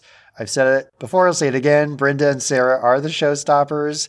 Penelope Ann Miller and Maia Brewton steal every scene. They bring the big laughs. And I would say Anthony Rapp's Daryl comes in a close third. His crass wisecracks and ridiculous expressions. I mean, he's one of those people that you just like, you love to hate. Like, you're just like, this guy's a jerk, but he's also kind of funny.